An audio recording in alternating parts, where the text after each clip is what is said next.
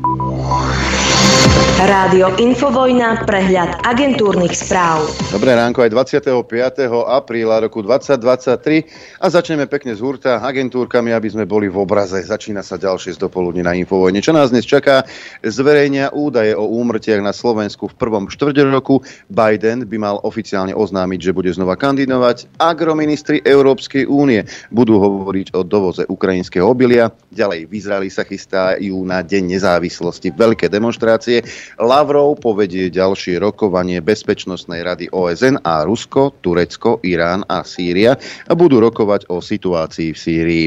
Na úvod si dáme niečo, čo veľmi pripomína roky minulé. Nuž, história sa rímuje. Tak ako kedysi, tak aj dnes sú v našom priestore zapredanci, ktorí papagájú heslá svojich pánov. Nie je to, e, čo by očakávali od nich občania. Napríklad Slovenskej republiky. Tentokrát nevie vietor ani z Berlína, ani z Moskvy, ale z Bieleho domu. Otázka znie v čí prospech. Prospech ľudí, čo ich volili, alebo v prospech ich donorov. Odpoveď asi viete. Čiastkové víťazstvo Ukrajiny nestačí, píšu Eduard Heger, Petr Fiala a Mateusz Moraviecky v spoločnom článku v americkom časopise. Trvajú na tom, že je potrebné dosiahnuť stiahnutie sa Ruska aj z Krymu, aby podľa nich by spojenci nemali v podpore Ukrajiny vylúčovať žiaden druh konvenčných zbraní. No, premiéry troch stredoeurópskych krajín vyzvali slobodný svet, aby vytrval v podpore Kieva. Ak Rusko zvíťazí a Ukrajina padne, na rade bude stredná Európa, uviedli. Ak by Rusko neodišlo z Krymu, bol by to podľa nich signál pre všetkých autoritárskych šialencov, že je v poriadku, ak napadnú svojho suseda na základe nenávisných výmyslov a zabijú pritom tisícky nevinných civilistov. Naopak, v prípade porážky Ruska sa podľa nich zníži pravdepodobnosť, že podporovatelia Ukrajiny budú musieť musieť neskôr sami krvácať. E, včera sa udiala zaujímavá debata a stretnutie. Americký veľvyslanec e, Rana a veľvyslanci EÚ a Británie sa včera stretli s, s predstaviteľmi Smeru Ficom, Jurajom Blanárom či Monikou Beňovou a hovorili s nimi o domácej a zahraničnej politike. Vyzval som pána Fica a pána Blanára, aby sa nepridávali k Vladimírovi Putinovi a odmietli zavádzajúce návrhy, ktoré by zmrazili situáciu v súvislosti s územím obsadeným ruskými silami. Takéto návrhy pochádzajú priamo z Putinových úst a nie je na nich nič neutrálne. Spojenie s Putinom je ústupok, ktorý sa nelíši od ústupku voči Hitlerovi. Nefungovalo to vtedy pri Hitlerovi, Hitlerovi a nebude to fungovať ani dnes pri Putinovi, uviedol Rana. Smer po stretnutí informoval, že v prípade účasti vo vláde zastaví dodávky zbraní na Ukrajinu a uprednostňuje mierové rokovania a zastavenie vojenských operácií. Viacerí veľvyslanci otvorene vyjadrili nesúhlas s našim názorom, uviedla strana. No, včera sa diali tiež veci aj u nás doma také, že múka z mlyna Kolárovo je bezpečná. Ukázali to testy na pesticídy aj iné škodliviny, povedal minister Samuel Vlčan. Štát v Kolárovskom mlyne už skôr našiel zvyšky pesticídov, nie však v múke, ale v ukrajinskej pšenici. Vyzývam politikov, aby už nevyvolávali paniku medzi obyvateľstvom a ďalej neohrozovali významného producenta, uviedol minister pôdohospodárstva. Problémové obilie v mlyne však štát zadržiava aj ďalej. O jeho definitívnom uvoľnení do predaja či likvidácii na náklady firmy majú rozhodnúť výsledky arbitrážnej vzorky, ktoré pre Slovensko urobí akreditované laboratórium EÚ v Dánskej Kodani. Oľano chce predložiť do parlamentu návrh na zmrazenie platov poslancov a prezidentky Zuzany Čaputovej. Už sa zvolebnieva zase. Podobný návrh z dielne Oľano však v parlamente neprešiel na januárovej schôdzi. Podľa rokovacieho poriadku platí, že o podobnom návrhu v tej istej veci nebudú poslanci rokovať skôr ako po šiestich mesiacoch. Ministerstvo životného prostredia povolilo Ministerstvo životného prostredia pod vedením pána Budaja a Smatanu povolilo v odvolacom konaní stavbu 9-poschodového, viac ako 30 metrov vysokého hotela na Lúčkach v hornej časti Demenovskej doliny. A kdeže je tá ochrana prírody? Či keď niekto je kamarát, tak to neplatí, alebo ako to je? Jediná prístupová cesta k hotelu vedie cez najvyšší 5. stupeň ochrany ponad jaskyne a podzemné riečiská, ktoré sú zdrojmi pitnej vody. Odpady z výstavby hotela a najmä z jeho prevádzkovania sú problémom, ktorý nevieme dobre riešiť, hovorí Pavel Herich z občianskeho združenia pre dolinu, ktorý na problém upozornil. Takže ministerstvo životného prostredia, pokiaľ sa jedná pravdepodobne o kamarátov, e, tak schvaluje takéto e, stavby. Však Už e, všetci sme si rovní, niektorí sme si aj rovnejší. Poďme na predvolebné tanečky. Slovenská národná strana dôrazne odmieta mediálne špekulácie o účasti poslankyne Romany Tabak na kandidátnej listine SNS. Každý zo subjektov, ktorý je na kandidátnej listine, má právo na svoj politický názor. SNS však nikdy nerokovala, ani rokovať nebude s poslankyňou Tabak o jej účasti na kandidátke. Toto vyhlásenie adresovali všetkým médiám, aby nevytvárali špekulácie o veciach, ktoré nie sú pravdou a nikdy sa nezakladali na objektívnej realite. Hnutie Nova poverilo súčasného podpredsedu parlamentu Gábora Grendela zostavením vyjednávacieho týmu.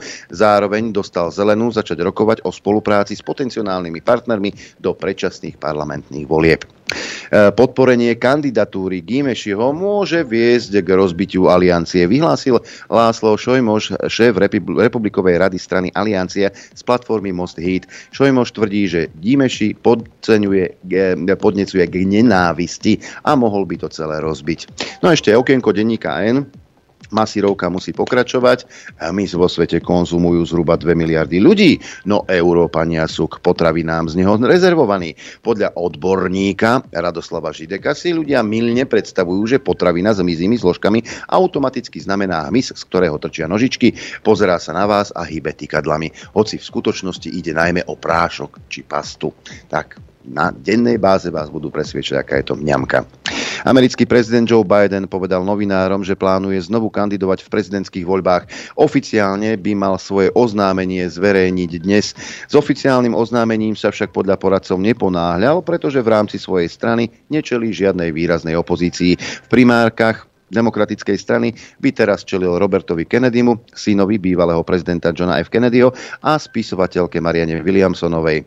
Šéf OSN Antonio Guterres dal na stretnutí Sergejovi Lavrovovi list pre Vladimíra Putina. V ňom navrhol ďalší postup s cieľom zlepšiť, predlžiť a rozšíriť dohodu, ktorá umožňuje vývoz ukrajinského obilia, uviedol hovorca OSN, podľa ktorého Guterres vzal na vedomie obavy Ruska vzhľadom na jeho, vlastné, na jeho vlastný vývoz obilia a hnojív. Spojené štáty americké nemajú v pláne rozmiestniť v Sudáne mierové jednotky, uviedol bezpečnostný poradca Bieleho domu Jake Sullivan. Washington zároveň vyzval bojujúce strany, aby dodržiavali prímerie a zabezpečili ochranu ľudí.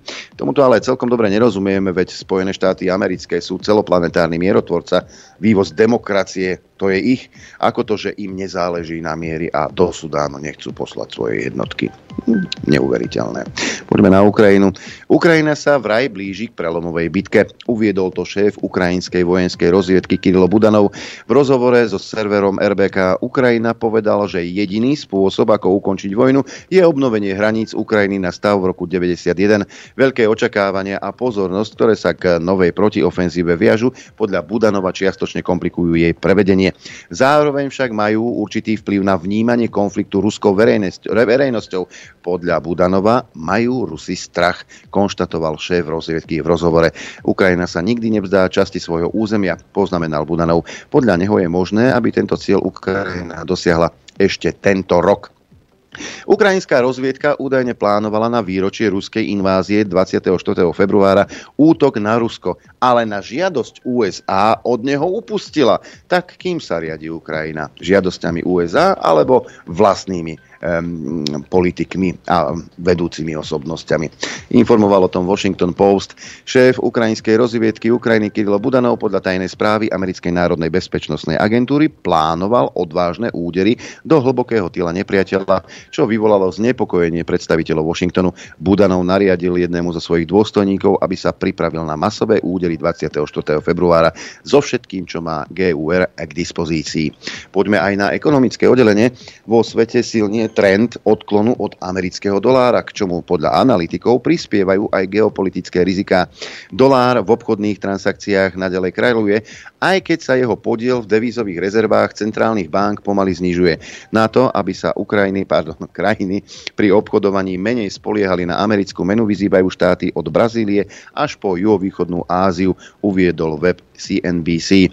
Zatiaľ, čo v roku 99 mal dolár v devízových rezervách centrálnych bank podiel viac ako 70%, do 4. štvrťroka minulého roka sa znížil na 58%, ukazujú údaje Medzinárodného menového fondu.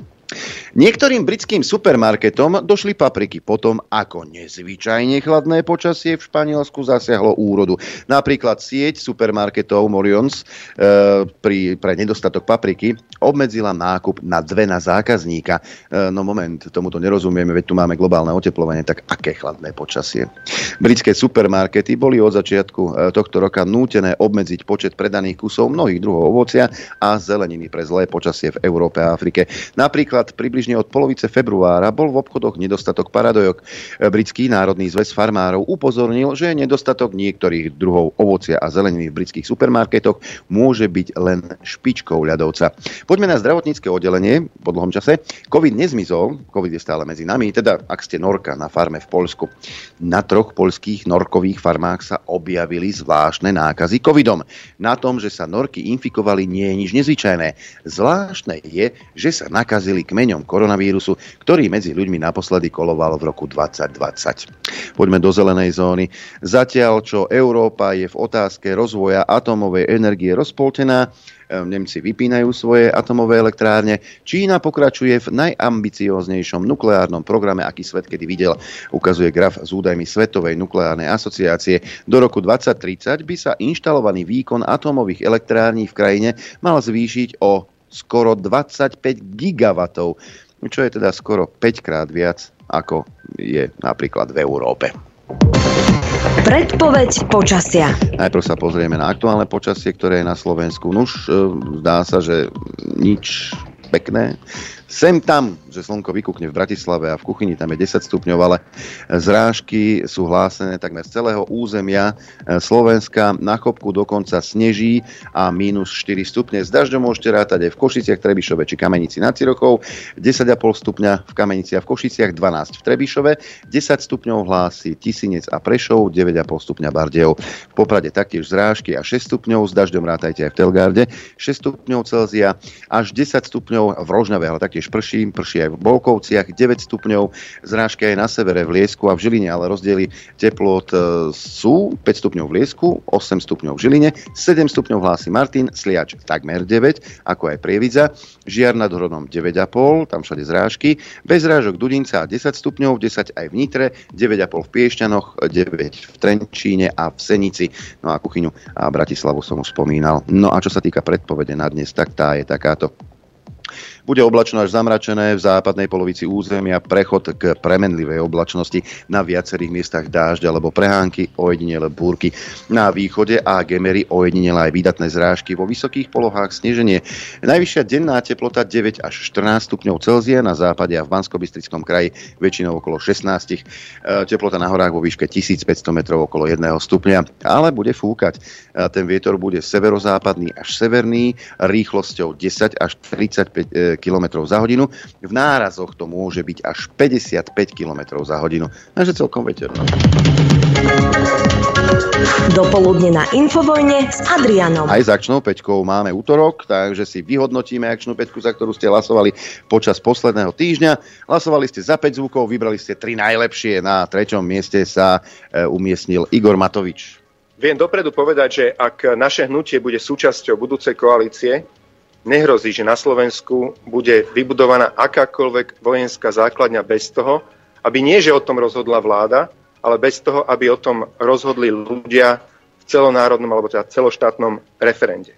Irenka Biháriová, tá je na mieste striebornom. Práve tá skupina, ktorá je neočkovaná, ktorá teda necháva svoje tieto sliznice na pospas vírusu, pre ne vytvára kultivačné prostredie, kedy vírus tým pádom ešte viacej silne a Sliznice na pospas vírusu. Bože môj, to v ktorej knižke vyčítala poézie. No a víťazom sa jednoznačne stáva e, obyvateľka osady. Matovič naša láska, že by žil roky a roky. Ja mu to prajem celou to bol e, teda víťaz e, vašeho hlasovania, no a víťaz vyžrebovaný, tak ten bude na linke už o malú chvíľku a ideme telefonovať kam? Počkať, aha, do dlhé nad Cirochou ideme telefónovať a ideme telefonovať e, posluchačke Renate. Tak uvidíme, či sa nám podarí e, teda sa dotelefonovať. Počkáme chvíľku. Predsa len nie po 9. Pracuje sa. Áno, prosím, Treščeková. E, Dobrý deň, prajem. Tu je Šamorín, štúdio Juch. Adrian pri telefóne. Ježiš, fakt. Nie Ježiš, Adrian. To je... Ježiš je v štúdiu 54. A dneska som myslela na to, že ja dneska vyhrám uh, ten vankuš na dobrú noc Aj. po vojny. Aj sa tak stalo, Renátka, Ďakujem, gratulujeme. Andrian. Ďakujem. Jo, vy ste tak zlatí. A idem domov vás práve počúvať, lebo som musela ísť na nákup. Ja som si Takže- myslel, že nejaké povinnosti tam budú, keď sme chvíľku čakali, aby sme sa dotelefonovali. No, sme lebo- radi, že sme urobili radosť. Hej, lebo mám ofačovaný prst a pokiaľ vyberiem mobil, tak to trvá. Dobre, Ja, tak nech sa to dobre, vylieči. Dúfam že, sa, dúfam, že sa vidíme na východe na stretnutí 10. júna. Joj, neuvidíme sa, lebo pracujem práve vtedy. Ja chodím Tá. do Rakúska a nevychádza smena. Tá Už nevadí. som to rozmýšľala všelijakým spôsobom, no nedá sa. Ešte sú dva termíny, Ale Zlaté Moravce a Júr. Určite. Dobre. Dobre, Nátka, gratulujeme. Dobre, Tešíme sa, že sme vás, že sme vás takto potešili a pozdravujeme na východ republiky. Ďakujem. A ja pozdravím do Infovojny. Do počutia. No, takéto milé telefonáty. To vždy poteší. No, takto o týždeň budem samozrejme opäť telefonovať jednému z vás. No a k tomu, aby sme mo- mohli teda žrebovať, treba aj, aby ste hlasovali. A aby ste mali za čo hlasovať. Tak vám ponúkam opäť 5 zvukov. Opäť prvé dva zvuky e, sa budú týkať pandémie a potom sa vrhneme do reality. Zvuk číslo 1. Veronika Remišová vedela, na 100% vedela, kde je problém so šírením koronavírusu. Rekreačné poukazy, skúsenosti krajín e, ukazujú, že práve rekreačné poukazy, kedy e, ľudia chodili do rekreačných zariadení počas pandémie, boli aj príčinou toho, že sa vírus rýchlejšie šíril. Toto je teda názor našej Veroničky.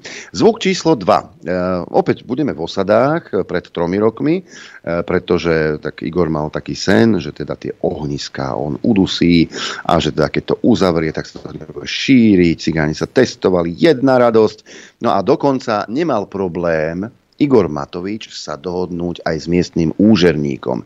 Miesto toho, ako on tvrdil, že policia má rozviazané ruky, tohto úžerníka by zavrel do basy, miesto toho sa s ním chcel dohadovať a využívať ho pre svoje mokresny. Úplný ideál by bolo, ak by sa doka- aby sme sa dokázali dohodnúť s tými autoritami v rámci tej komunity. Či s Vajdom veľakrát je úžerník najväčší, najväčšia autorita v tej osade, že vysvetliť tým ľuďom, ľudia, neohrozujme sa navzájom, lebo takto budeme zavretí v karanténe mesiace. Aha, čiže e, keď tak e, aj s úžerníkom sa spojím, keď o nich vieš, tak prečo po nich nejde tá tvoja polícia s rozviazanými rukami? Toto je tá na, najväčší problém v osadách.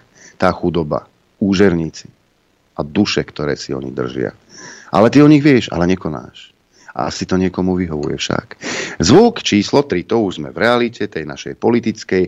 Chvala pánu Bohu, vyslíšali všetky modlitby, všetci svetí a záchranca tu zostáva na Slovensku. Juraj Šeliga musel zostať, aby tí zlí nevyhrali.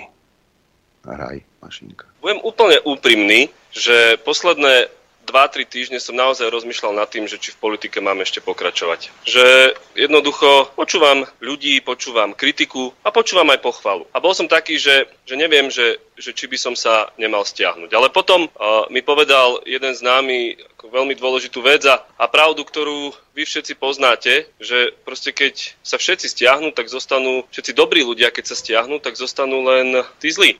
To je fasa, keď sám seba označíš za dobrého človeka. E, Raz to bol apolitický Šeliga, ktorý mm, nikdy nechcel ísť do politiky a vidíte.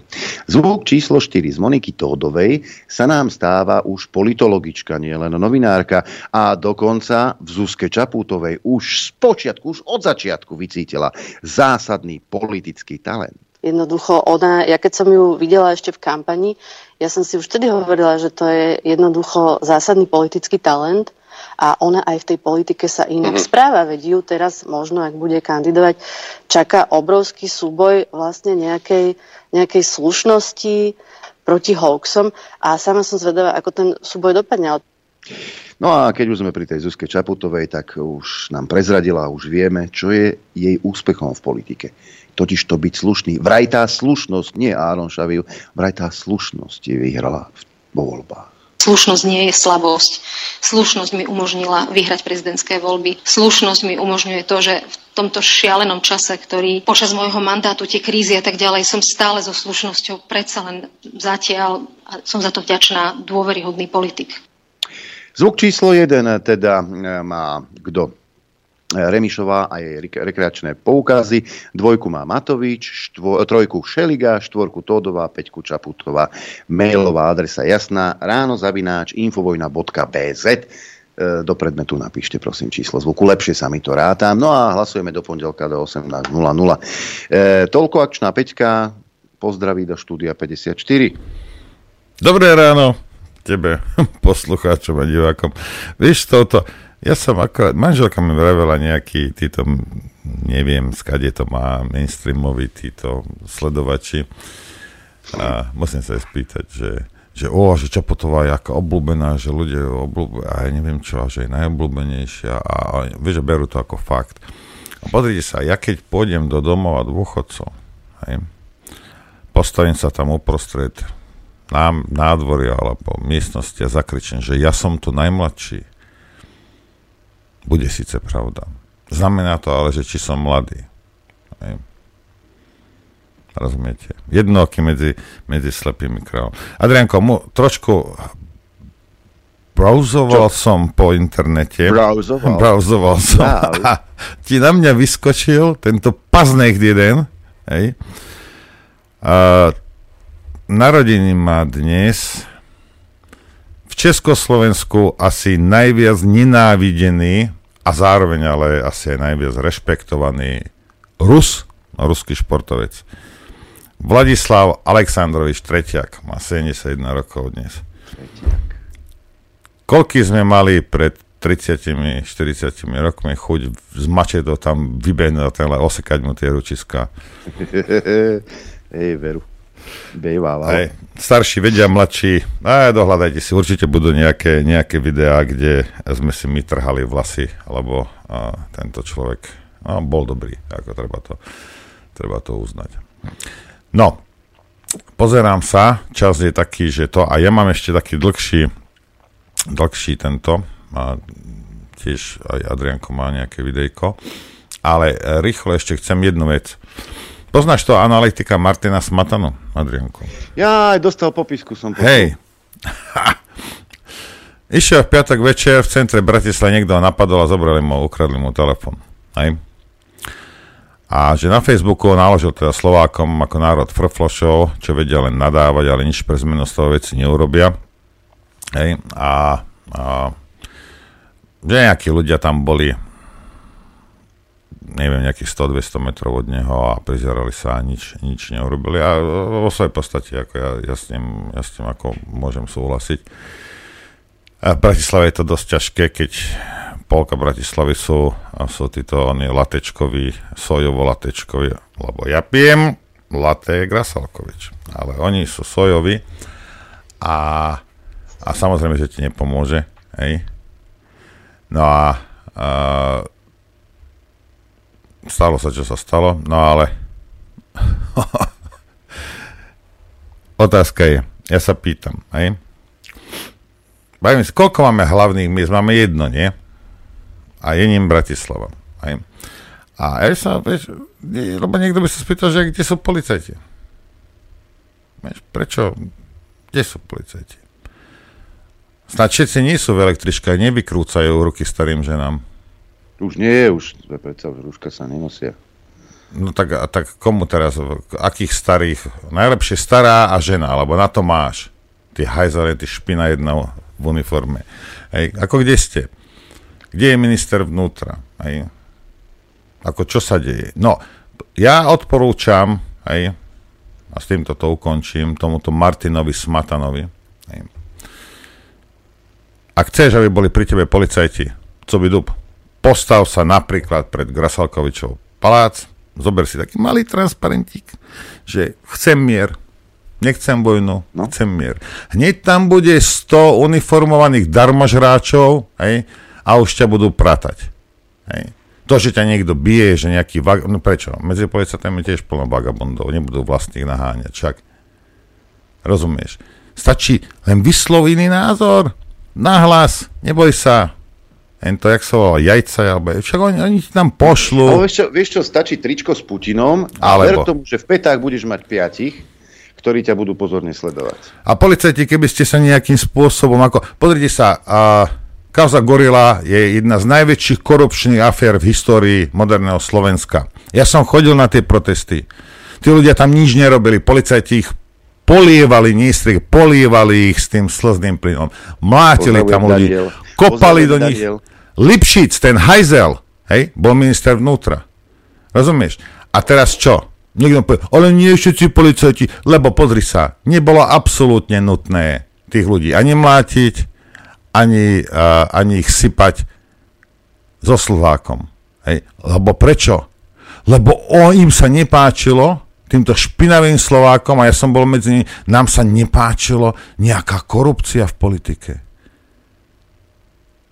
Tak policajt príde, ktorého daní takisto ukradli, rozumieš? A bude ťa mlátiť, alebo ti bude striekať slzný plyn, lebo on chráni demokraciu. Vykrúca starej žene ruky za chrbát, chráni demokraciu. Invalidy poskáče po chrbte, chráni demokraciu. Riť palvou vyhajzli. Hej. A smataná nech ide tam za oným, za, za tými, čo volili túto vládu, alebo tento parlament. E, to je choré. E, toto je choré. Absolútne je to choré. Potrebuješ niečo od policajta a kde je? Zalezený niekde. Hej. Alebo mláti starých ľudí, lebo na to má. Na to sú, na to sú frajeri. Hej. Alebo 100, keď ich príde na 30. Mm. Ale videl som dav dvoj, troj, 5 tisícových, kde bolo 20 policajtov a len sa usmievali. Len aby sme vedeli.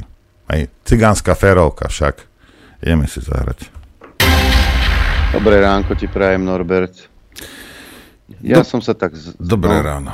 Ja som sa tak zamyslel nad tým smatanom, lebo on tam vyplakával, teda, že mu ukradli trojročný mobil, ale že ako, že teda kopačku do brucha dostal a že boli nejakí traja výrastkovia, že teda nikto mu nechcel pomôcť a keď sa pýtal okolo, si, či si pamätajú, či by si ich vedeli opoznať, a že nie, ale že konštatovali, že je to hrozné. Vieš, bavia ma tieto elity, ktoré sú odtrhnuté od reality, keď uh, keď to príde na nich, keď sa oni stretnú s realitou, tak to považujú za niečo hrozné. Hej. To, to je strašné, čo sa deje. Ale keď sa to deje po Slovensku, tak um, nevyskakujú meter a pol do výšky, poďme to riešiť. Nevyskakujú do výšky, keď dôchodcu niekde cigánčence dobijú kvôli 20 eurám. Sú ticho. Ale keď sa stretnú s realitou, vtedy začnú moralizovať. To je také super. Však. A ešte raz nech mi niekto nepovie, že, nech, nech mi nie- niekto povie, že oni sú, nie sú odtrhnutí od reality. Oni sú absolútne odtrhnutí od reality. Tieto, tieto elity takzvané. Ja teraz premostím do inej sféry, keď sa tu zaviedlo to zálohovanie tých fľaš aj tých, a, a plechoviek a neviem čoho. Ja, ja, som, ja som, nikdy som sa k tomu nevyjadroval, ale ja som proti tomu. Hej, ako ja, ja som vždy bol proti nejakým zálohovaniam. Uh, žil som v krajine, kde toto nefungovalo, fungovalo, že ľudia boli normálni, kultúrni a proste recyklovali. Hej. Aj keď vieme, že nie všetky plasty vieš recyklovať, väčšinu nevieš. Hej. A povedzme tie hliníky a toto ale a sklo a, a, a tak ďalej. Hej, ale dobre, hej, ja, ja som za to, aby, aby, te, aby tí ľudia si uvedomili a, a proste to robili. Hej. Ja to nerobím, ale mám manželku, ktorá to robí, takže to robí aj za mňa. Hej. A ja teraz, keď zaviedli to zálohovanie, vieš, prvé, čo, čo mi napadlo v tej dobe, vrem, že jak to, že tie korporácie to tak vzali, vieš, že lahli si a nechali si poskákať od slovenského parlamentu po hlave. Hej. Lebo samozrejme to máš, vieš, musíš tie stroje, musíš mať priestoru, obrovský skladovací priestor, musíš, mať, musíš nejakých ľudí na to, to ťa stojí prachy. Hej? A vrejme si, vieš, že prečo, prečo neprotestovali, alebo vieš, nelobovali, proste normálne iba do toho, do toho láhali, akože, že toto je najsam, najsam fasa vec, hej. A jeden by si povedal, že tie korporácie, teraz sa bavím o tých, lebo nemôžeš všade samozrejme vrátiť tie veci. Všakže nie. Nie v každom obchode. Vo väčšine obchodov, kde si to kúpiš, to vrátiť nevieš. Tak si vravím, prečo ešte boli ochotní aj iným toto brať skladovať. Hej?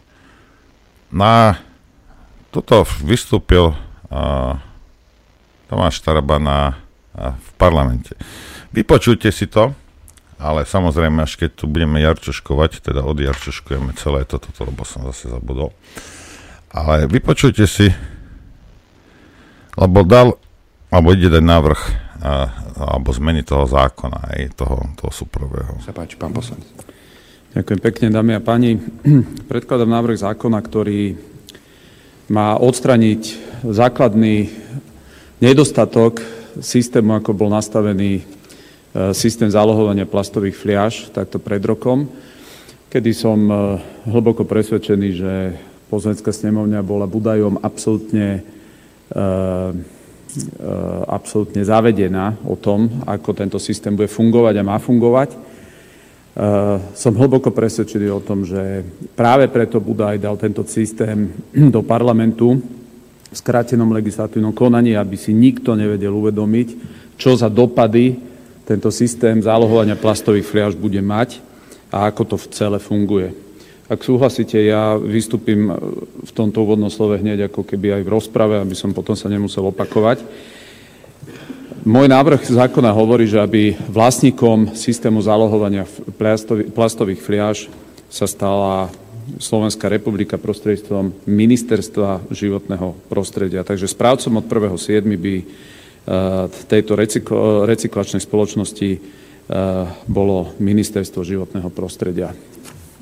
Neviem, čo je zle na tom, že by štát mal spravovať systém, ktorý generuje dnes nemalé zisky. Odhaduje sa, že tento rok tie zisky budú na úrovni 40-45 miliónov eur z tohoto systému zálohovania plastových fliaž. Ale to, čo je absolútny vrchol, že dnes funguje systém zálohovania plastových fliaž tak, že vlastníkom sú štyri súkromné asociácie. Jedna asociácia je, de facto jej členmi sú veľké obchodné reťazce, Druhá asociácia, najväčší výrobcovia alkoholických a nealkoholických nápojov. A aby ste, vážení poslanci, vedeli, ako tento podvodný systém funguje a pod čo sa Budaj podpísal a čo nám sem do parlamentu doniesol, tak tá zálohová spoločnosť, tá recyklačná spoločnosť má právo vydávať tie zetka. A keď nedostanete zetko, vy nemôžete na Slovensku predávať de facto žiadne alkoholické ani nealkoholické nápoje ktoré by išli do obchodných reťazcov. Je to, je to nelegálne. Takže táto tzv. recyklačná spoločnosť, čo sa tvári, že oni, oni zálohujú plastové flaše, oni v skutočnosti rozhodujú o tom, kto bude a kto nebude na Slovensku predávať nápoje.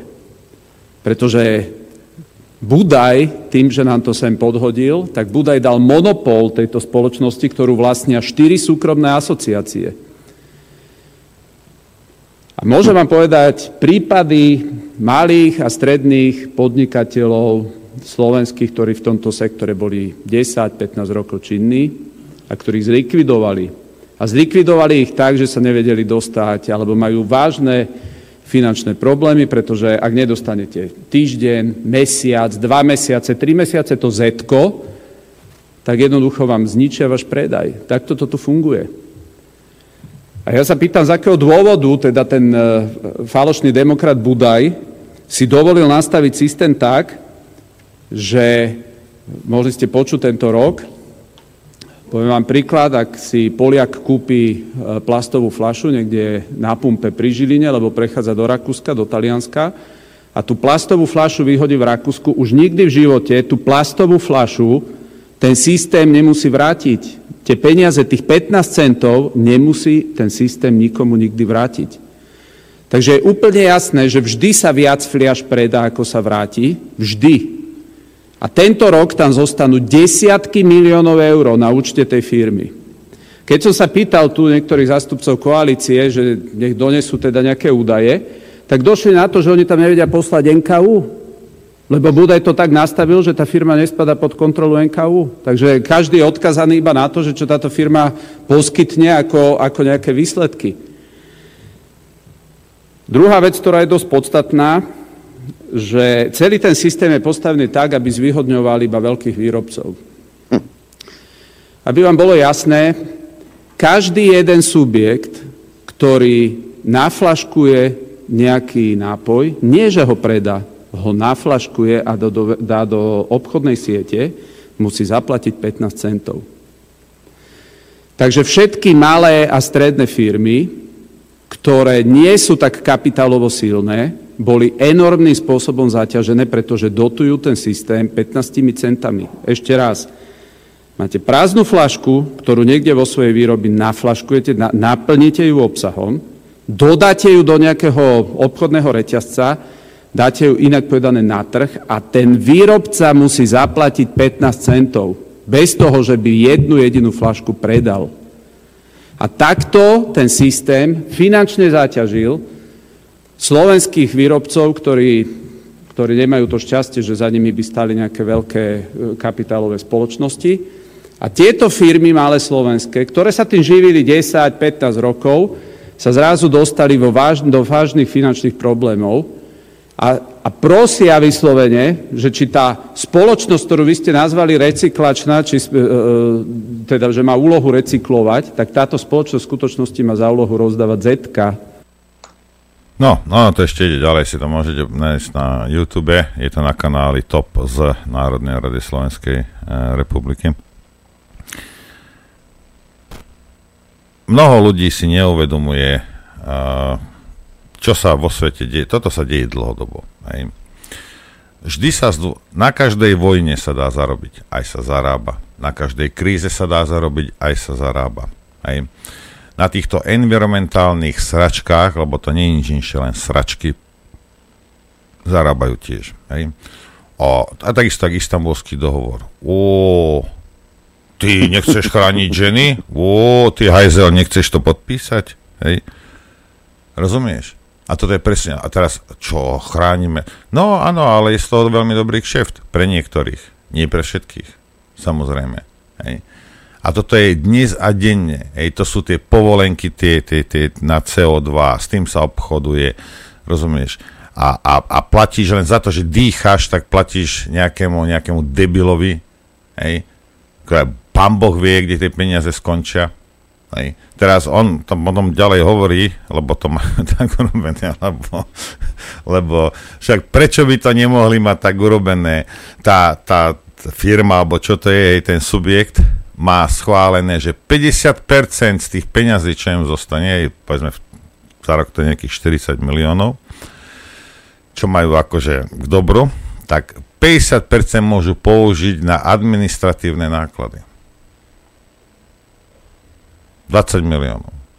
To znamená, že môžeš si dať 50 tisícový plat, 100 tisícový plat, 5 tisícový plat. Bomba kšeft. Môžeš si kúpiť počítač za 10, za 20 tisíc, môžeš, môžeš milión 5 vecí. Hej. 50% na administratívne náklady. Nie je to také, nie je to také slovenské, toto nie, nie je, Robí sa to v Spojených štátoch, robí sa to v západnej Robí sa to všade. Ale čo oni urobia? Oni vždy vyťahnú aj, nejakú deku, na ktorej je napísané pre dobro planéty, pre dobro ľudstva, pre tvoje Áno. dobro, aby si bol zdravý, aby si nezomrel a neviem čo. A, a hodia ti to na ksicht, aby si ďalej nevidel. Hej. A väčšina ľudí nie je schopná ďalej vidieť. Lebo áno, ja recyklujem. Ja recyklujem, lebo mne záleží na planéte. Hej a že pcháš milióny do chštanu pár ľuďom, e, to nevadí. Hej. Normálne ja som žil v štáte, kde mi mesto dalo také plastové krabice veľké zadarmo. Hej. Ja som si do jednej dával plasty, do druhej sklo, do tretej tieto plechy. Hej. A potom niekto prišiel a zadarmo to odniesol a potom to spracoval a na tom mal nejaký Zaro. zisk. Hej? Moja jediná práca bola teda moja... Na, ani nie naša. Moja žena jedine, čo robila, že proste ten odpad, ej, ale zase komunálny odpad si nehádzal si to do komunálneho odpadu, tým pádom ti to dlhšie vydržalo, nemusel si toľko platiť za, za, proste za smeti, lebo inak to funguje jak na Slovensku, či tam bývaš, nebývaš, čo robíš, nerobíš, furt musíš platiť, lebo tam máš trvalé bydlisko. Aj. Tam to funguje, proste tam to bolo vždy tak, že za vyniesenie si zaplatil hej, a nie, nie, nebolo to paušálne. Takže si si nenaplňal ten komunálny odpad, hej, tak si to miesto komun- do komunálu hodil do jednej z tých krabiš, čo si mal vedľa smetného koša tam niekde. A potom raz aj, neviem, týždeň a prišlo nákladné auto, jedno, druhé alebo tretie, hej, a, a zobrali to, vysypali to, odišli a bolo to zadarmo. Hej. Kde je v tom problém? Hej. A áno, mali na tom zisk samozrejme, ale tiež to museli pozbierať, tiež to museli spracovať a, a potom je to v poriadku. Hej. No ale tu zase za tom narobí, zarobí pár ľudí a vyzerá to ako denník SME, keď urobil konšpirátor SK, hej, že si týmto veľkí výrobcovia zabezpečili, aby nebola konkurencia. Hej. Ale hlavne je, že všetci, ja som videl, človeče, videl som v Tesku raz, a, no nie v Tesku, pred Teskom, lebo som šiel, som bol v inom obchode, tam ľudia normálne s veľkými vrecami, plnými týchto plastových, vieš, tieto plastové fľaše, akože že veľké vrecia proste mali tam v košíkoch a tak a na chrbte niesli. Hej. A teraz toto všetko, a stoja tam v rade aj pol hodinu, niekedy však, aby dostal naspäť, neviem, možno 2-3 eurá. Ale teraz si zoberieš, že si to kúpiš na benzínke, Adrianko, zaplatíš 15 centov a potom musíš ísť niekde do Teska alebo do Lidlu, alebo neviem, kde to je, a tam, tam to vrátiš, lebo tam majú tie stroje. Ale utratiť to už musíš kde? Tie peniaze. Lidli však. Zas len tam.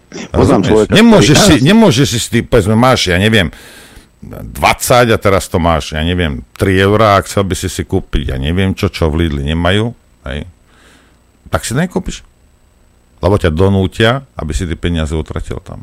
Bola kedy, keď sa zalohovali flašky, ak si pamätáte, si išiel pri to okienko, však film Vratné láhve poznáte všetci. Ešte tí starší si pamätáme, ako sa flašky sklenené, či už od mlieka, minerálky, piva a tak ďalej odovzdávali. Dostal si za to naspäť peniaze, ale dal si, dostal si peniaze naspäť v hotovosti. Áno. Nie na nejakom divnom papieriku. E, jedno, jedna vec je, že teda zálohujeme plastové flašky. Lenže toho plastového odpadu je oveľa, oveľa viacej. Či už je to z obalov, z mesa, z rôznych potravín a tak ďalej. No a tiež ako sa, musíš za to platiť za ten odvoz, teda že ti odvezú ten plastový odpad, lebo si zodpovedný, ty to dáš do toho žltého sakla alebo žltého smetiaka. Raz za dva týždne ti to odvezú. Dnes tuším odvážajú u nás. No ale otázne je, kde končí ten plastový odpad, keď už sme takí zelení. Však pán Budaj, ktorý ste schválili v Demenovskej doline výstavbu hotela, kde prístupová cesta ide cez 5. stupeň ochrany. Toto je, to, toto, je váš, toto je vaša vizitka. Tak ako aj s tými firmami, čo zálohujú flaše. No ale kde končí tento odpad? Pretože spracovateľské firmy na Slovensku ako si nefungujú, ak vôbec nejaké sú presne ten istý odpad, ktorý ty separuješ, mnohokrát končí na bežnej, obyčajnej skládke. Ano. Tak na čo sa tu hráme? Aby niekto na zarobil, aby niekto zarobil a ty si mal dobrý pocit, že si zachránil planetu. Ano. Ja nechápem, že ľudia nechápu, že to sú také odrby sa tu dejú. Rozumiem, to nie je nič nové, teraz to nie je nejaká novinka, toto sa tu deje a, a ty máš dobrý, oh, ja som vyseparoval a ja som, oh, a vrátil som flašky plastové. A potom, a potom máš elity, ktoré ťa vyzývajú k tomu, aby si bol zodpovedný, aby si znižoval uhlíkovú stopu. Je tu zo pár pomílených ľudí, ktorí nechcú mať deti, lebo by zvyšovali uhlíkovú stopu planete. To je niečo hrozné. No a tieto elity, tie európske, celý svet sa smeje, že my tu ideme robiť um, teda autá len elektrické, tých pár 400 miliónov oproti 7 miliárdám. My ideme zachraňovať planétu, všetci sa nám rehocú, že či sme nie normálni. Tieto elity európske ťa vyzývajú, aby si teda bol zodpovedný a zachraňoval planétu, nútia ťa kupovať elektrické autá a v tých kampaniach a ty sa cítiš zodpovedný, si kúpiš Teslu a ty, ty si myslíš, že si zodpovedný. Otázne je, ako sa budú recyklovať tie batérie, alebo toto teraz vyriešené nemajú. Ale už si zodpovedný, lebo máš Teslu. A elity ti samozrejme poukazujú, že áno, tak toto bude a v roku 2035 budeme uhlíkované a podobne nezmysly. Ale potom, keď si pozrieš, ako sa správajú samotní elitári v Európskej únii, tak to vyzerá troška inak. Namiesto hodinu a pol dlhej cesty vlakom letel z Bruselu do Paríža súkromným lietadlom a cesta do Číny ho stála takmer pol milióna eur. Šéf Európskej rady Charles Michel sa už vyše dvoch týždňov snaží vysvetliť, prečo je rozpočet na jeho pracovné cesty oveľa vyšší, ako mali jeho predchodcovia.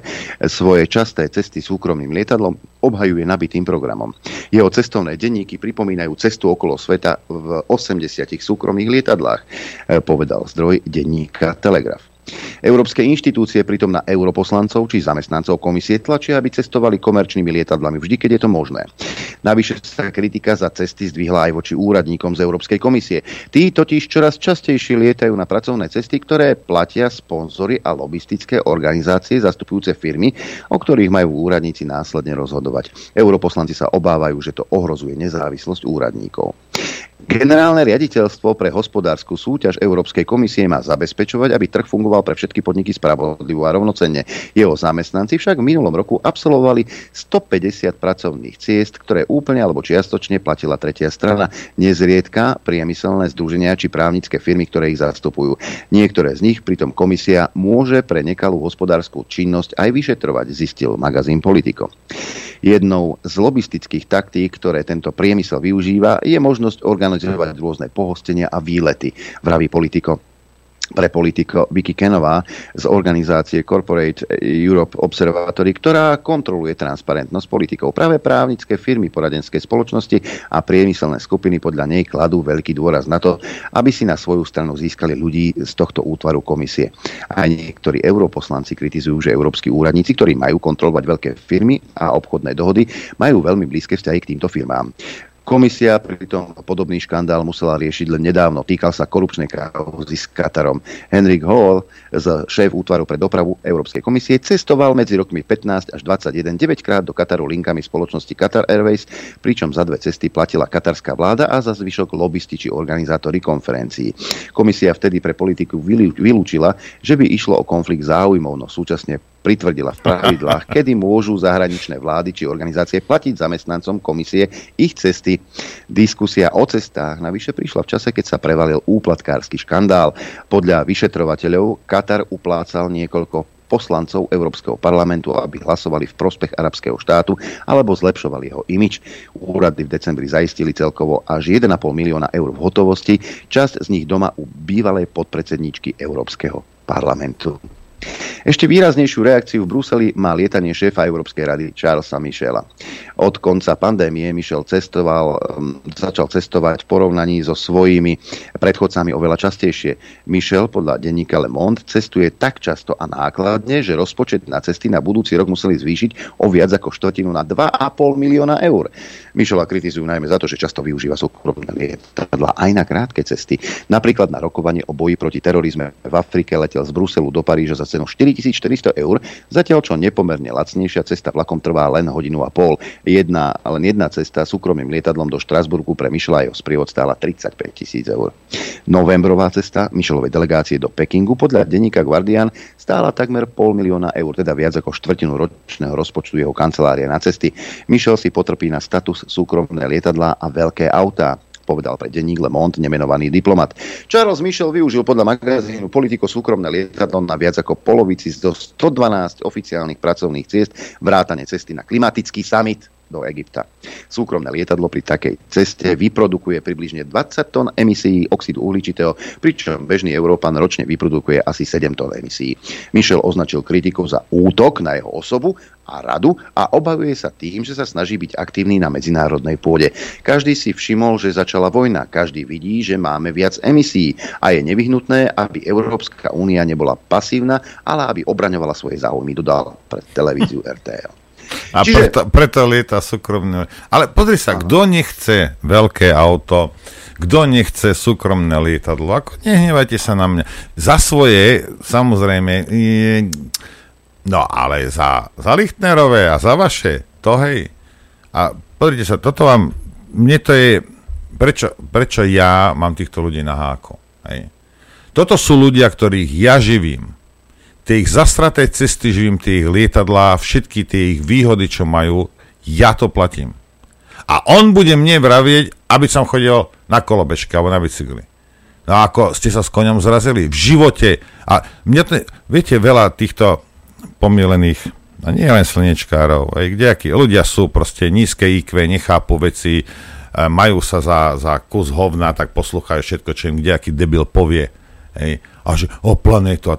Pozri sa, ak začnú politici, celebrity a kdejaké takéto zvieratka chrániť planétu, nie tým, že kvákajú o tom, ale že to sa budú správať, začnem aj ja rozmýšľať. Ale veľmi ani, ne, ani nemusím, pretože tých politikov ja živím. Tak človek, ktorého ja živím, alebo ľudia, ktorých ja živím, a ich existencia, ich pripostraté rodiny v luxuse, oni budú mne vraveť, ako ja mám strádať, aký mám byť skromný, ako ja mám chrániť planétu. Rozumieš? Vlastní zamestnanci mi to budú rozprávať. Ste sa zbláznili? No, môžeš si rozprávať, čo chceš, ako náhle ma začneš hnútiť, rozbijem ti papulu. Lebo toto pokrytectvo je nenormálne. A to, že oni sú takí, áno, sú takí, sú to sociopati, sú to hoveda. Ale že niektorí ľudia, a niekedy väčšina ľudí, bude kývkať hlavou a bude, bude skákať, ako oni povedia, a nepozrú sa na to, čo je to, aké to je pokrytectvo, jak s teba robia otroka. Však pozri sa, však keď to môže... Ja, ja som horší ako Michel? Hej? Som? No nie som. Aspoň v mojich očiach nie som. To znamená, že ja si budem využi- užívať všetky výhody, a ktoré si on môže užívať. Ja teda za svoje, a vy tiež, on za naše, hej? ale ako nehnevajte sa na mňa, aby takíto ľudia a čo on tým, že liet, teraz lieta súkromným lietadlom, lebo je vojna a sú veľké emisie, tak on ešte chce zvýšiť emisie, alebo čo? No, nepošli tam 20 tankov a bude to fajn. Nemusíš nikam lietať a emisie budú nižšie. Však? Toto je taký problém. No nič, Adrianko, čas letí, pusti nám niečo. Ako, ako, ako, ako voda letí ten čas. Hmm. Nuž, veľa sa rozpráva teraz o tej um, ukrajinskej protiofenzíve a ďalších veciach a svoj pohľad na to, Eh, ako to vyzerá a čo sa bude diať, eh, nám predstaví Juraj Poláček. Vlastne to bude nadvezovať aj na ďalšiu časť relácie, relácie kedy hosťom bude Martin Koller. Eh, dobrý deň vo spolok. Takže najobľúbenejšou témou zahranično politického spravodajstva z oblasti Ukrajiny je, kedy Ukrajina zautočí. Bude to o týždeň, bude to o mesiac, bude to keď vysvetne slnko, bude suchá pôda a podobne. Nič z toho nie je pravda. Viete, v modernej vojne na to, aby ste mohli efektívne uh, útočiť, tak musíte mať uh, splnené podmienky. Musíte mať uh, prevahu prakticky vo všetkých možných a nemožných zbraniach. Aj musíte mať početnú prevahu, aj samozrejme kvalitatívnu. Musíte mať dostatok munície, musíte mať dostatok zásob musíte mať pripravenú logistiku. Jednoducho nič z toho nie je pravda. Ukrajina má veľké množstvo na pomery teda ostatných krajín vo svete. Veľké množstvo lietadiel, veľké množstvo tankov, veľké množstvo odbrnených transportérov, aj protizdušnej obrany. Ešte stále, aj napriek tomu, že viac ako rok už trvá vojna. Ale v porovnaní s Ruskom sú to počty, ktoré sú výrazne menšie. Za ten rok, eh, hoci sa snažili šetriť lietadla, ako sa len dalo, tak eh, prišli možno už o nejakých 60% lietadiel, ale Rusko má ešte stále 500 lietadiel. Protizdušná obrana eh, už s veľkou pravdepodobnosťou má problémy s dostupnosťou munície. Rovnako aj počet obrnenej techniky je dosť biedný. A čo sa týka živej sily, Pri útoku podľa klasických poučiek musíte mať prevahu voči nepriateľovi 3 ku 1. A musíte mať v súčasnej um, armáde, hej, respektíve keď idete do tých um, podmienok, že všetko je zaminované, všade sú protitankové zátarasy, tak musia byť pripravené nejaké ženine, ženinné systémy, ktoré to nejako odblokujú a cez tie priechody potom ide nejaký tankový alebo obrnený klín. Keďže nič z tohto nie je možné a tým pádom je to nereálne a nerealistické, tak prečo vlastne sa neustále táto téma téma pretriasa. No sú dva možné dôvody. Prvý dôvod je, ktorý som už mnohokrát spomínal. A to je ten, že je to odputávací plán. Plán, ktorý má Rusov ako keby navnadiť, že sa sústredia výlučne na to, aby vytvorili obranné a protiútočné podmienky na východe Ukrajiny a nestarali sa prakticky o nič iné. To je prvá možnosť. S tým, že ten, tá rozhodujúca operácia príde niekde inde, môj odhad je buď západ Ukrajiny, alebo potom juh Ukrajiny smerom na Odesu, kde vstúpia mierové sily z Rumúnska a zo Slovenska. To je jedna, jedna možnosť. Podľa mňa z toho dlhodobého hľadiska by to bolo veľmi výhodné, ak by sa toto Spojeným štátom alebo teda krajinám NATO podarilo realizovať, pretože by mohli kľudne ako potom ten konflikt zmraziť a pripravovať na tom území, ktoré by bolo v bezpečí pod kontrolou a ochranou ochranou NATO, krajín NATO, sa pripravovať na ďalší, na ďalší priebeh konfliktu nie o rok, možno o nejaké dva alebo 3-4 roky. A, a tomu by možno nasvedčovali aj to, že no, Američania prestali lietať s prieskumnými lietadlami okolo Krymu, ale lietajú v podstate len okolo západných hraníc e, Ukrajiny, či z ústivé vzdialenosti. E, je to prezentované, že sa teda boja po konflikte s Rusmi, ale môže to byť e, dôvod, aj tento dôvod, že uh, viac menej ten región už je pre nich nezaujímavý, je to už uh, prezentované alebo v médiách vyťahované uh, len ako na to odpútanie pozornosti. No a druhá možnosť je tá, že uh, pokiaľ chcete útočiť, musíte pripraviť armádu. Hej, čiže armáda musí byť mobilná, musíte mať logistiku na to pripravenú. pripravenú. Musí byť veľké množstvo vozidel, ktoré budú zásobovať e, armádu, ktorá sa tlačí dopredu. A, a nerobíte proste trvalé sklady. Hej, niekde v blízkosti frontu to musí byť e, robené e, s dôrazom na tú mobilitu a takisto potom aj tie jednotky musia byť inak zložené, pretože e, tam e, tie budú útočiť v prvom rade. Čiže e, to musia byť hlavne teda obrnené jednotky podporované nejakými motostravockými jednotkami. A samozrejme za, pod nejakým dážnikom protizdušnej obrany a mali by tam byť lietadla. To som povedal, že nič z toho nie je. No, ale keď e, robíte obranu, aj tak naopak zakopávate sa, vytvárate e, logistiku so zameraním na obranu, jednotky formujete so zameraním na obranu, nepotrebujete tak e, mobilné jednotky. No a tým pádom tým pádom aj tá druhá strana, útočiaca strana si musí ten svoj nejaký plán postaviť práve na tom, či tá druhá strana chce útočiť alebo brániť. No, ak uh, si pozriete nejaké tú históriu, tak vlastne vidíte, že najvýhodnejšie je zastaviť útok nepriateľa, ktorý sa teda so všetkými svojimi vojskami a jednotkami chystal na útok vrhol jednotky do útoku, vy ste ich zastavili, prešli ste do protiútoku a v podstate ste e, prevalcovali toho nepriateľa, pretože on už na obranu nebol pripravený. Takže toto, e, táto teória alebo táto druhá možnosť, e, prečo sa neustále hovorí o ukrajinskom útoku, je, aby sa teda Rusi nepripravovali na útok voči brániacemu sa nepriateľovi, ale na protiútok voči nepriateľovi, ktorý sa teda rozvinul do útoku, nemá pripravenú obranu a tým pádom celú tú stratégiu postavil na tom, že prejde do protiútoku po zastavení tých útočných aktivít ukrajinskej armády.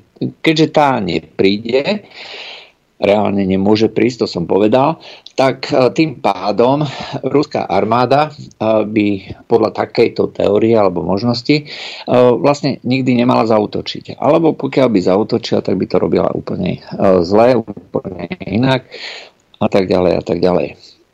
No uvidíme, čo z toho je pravda. Bohužiaľ objavila sa ešte ďalšia možnosť, ktorá posledné dni ako začala rezonovať v tých západných e, médiách a to, že Ukrajina má možnosť, a teda, že v krajnom prípade sa môže e, obrátiť k použitiu jadrových zbraní. Tvrdí sa teda, že na tom intenzívne e, pracuje, ale e, medzi rôznymi odborníkmi e, kolujú také indície alebo e, náznaky, že jadrovú zbraň Ukrajina už dávno má. A tým pádom sa teraz len získava čas na to, aby sa prichystali plány na použitie nejaké jadrovej zbrane. Určite to nebude e, atomová bomba toho typu, e, že chceme urobiť nejaký prieraz niekde, hej, preto tam, tak ako sa to robilo v minulosti, ako sa plánovalo kedysi, že atomové bomby urobia priechod niekde, aj obrnené jednotky, o, ktoré budú samozrejme mať eh, filtrované prostredie, aby eh, boli schopné prejsť cez radioaktívne územie, prejdú cez toto územie a tak ďalej. Takúto bombu podľa všetkého nemajú, ak majú, tak majú len špinavú bombu. To znamená nejaké plutónium alebo urán 235 E, zmiešaný s klasickou výbušninou, ktorá e, keď vybuchne, tak e, táto radioaktívna látka sa rozstýli do prostredia, zamorí, kontaminuje. Je to čisto teroristická zbraň. Nemá to žiadne vojenské využitie. Je to teroristická zbraň a The Washington Post zverejnil, že na 24. februára ukrajinská rozviedka chystala útok, ktorý Američania zastavili, pretože sa obávali jadrovej odvety. Vzhľadom na to, že Rusi no, vyhlásili, že nebudú používať jadrové zbrane, pokiaľ nebude ohrozená integrita Ruskej federácie, tak s veľkou pravdepodobnosťou už táto alternatíva bola na stole. A tým pádom to, čo sa momentálne deje, to odkladanie a podobne, je vlastne len chystanie nejakých ďalších možností s využitím aj takýchto povedzme teroristických zbraní, ktoré síce nemajú vojenské využitie, ale môžu spôsobiť obrovský psychologický šok podľa všetkého, ak skutočne takéto čosi je na stole, eh, tak eh, bude na to pripravená alternatíva aj toho typu, že pokiaľ to Ukrajinci odpália a Rusi naopak eh, použijú atomovú zbraň, na to, aby izolovali Ukrajinu napríklad z bombardovaní západnej časti Ukrajiny alebo južnej časti, tak Rusko sa podľa plánov propagandy dostane do medzinárodnej izolácie, pretože bude pripravená samozrejme okamžite kampaň na to, aby e, Ruská federácia bola vyhlásená za e, hrozbu pre svetový mier a tak ďalej a tak ďalej. E, čiže toto všetko sa dneska, dneska objavuje, ale rozhodne nič z toho nie je ukrajinský útok na východe Ukrajiny. Pretože to jednoducho z vojenského hľadiska nedáva žiadny zmysel. Nedáva. A pokiaľ e, k takémuto čomu si dôjde, aj o tom už som hovoril viackrát, E, tak e, určite e, takýto útok má zmysel zase len ako na odputanie pozornosti od nejakých ďalších aktivít, ktoré sa chystajú alebo budú chystať v budúcnosti. Ale to uvidíme až neskôr. My nevieme, čo má v pláne americká strana, pretože ako sa práve v tomto článku Washington Post spomínalo, tie akcie ukrajinskej armády neriadia Ukrajinci samotní. Prakticky všetky dôležité veci sú riešené na úrovni povedzme tých najvyšších miest generality Spojených, Spojených štátov, prípadne Anglicka a toto spojené velenie krajín NATO potom vydáva ďalej príkazy, ktoré sú samozrejme potom prezentované ako nezávislé iniciatívy ukrajinskej armády. Takže hoci Spojeným štátom alebo Angličanom na životoch nejakých Ukrajincov vonkoncom nezáleží, predsa len niektoré, niektoré veci, ktoré sú takto na stole, budú mať dopad alebo môžu, budú môcť mať dopad aj na obyvateľov západných krajín, konkrétne aj Spojených štátov a z tohto hľadiska sa na to, k tomuto bude pristupovať. Ale ako som povedal, o Ukrajincov, o Ukrajincov vôbec nejde do týchto plánov. Mm, podľa všetkého nemajú čo hovoriť. Sú spotrebný materiál a ak bude treba použiť aj tie krajné prostriedky zo strany e, Spojených štátov a bude tam minimálne riziko pre Spojené štáty, pre e, krajiny NATO, myslím teda pre tie staré krajiny NATO, tie východné krajiny NATO tiež sú určené len ako e, nejaká bufferová zóna. A teda je možné ich obetovať a použiť, teda vrátane Slovenska samozrejme. Tak e, bude to, bude to. Ale hovorím, toto momentálne nevieme, čomu sa chystá, ale rozhodne to nebude ten masívny ukrajinský útok na to, aby e, boli v úvodzovkách oslobodené e, tie časti východnej Ukrajiny a bol dobitý Krym. Proste sú dve veci. Je realita, science fiction a dneska si myslím, že science fiction nehrozí. Dobré ránko prajem. Ahoj. Dobré ráno, som to, som to. Áno, stihol dobehnúť a my máme aj na linke nášho hostia, bezpečnostného analytika pana Kolera. Dobré ráno vám prajeme, prajeme do Prahy. Dobré ráno.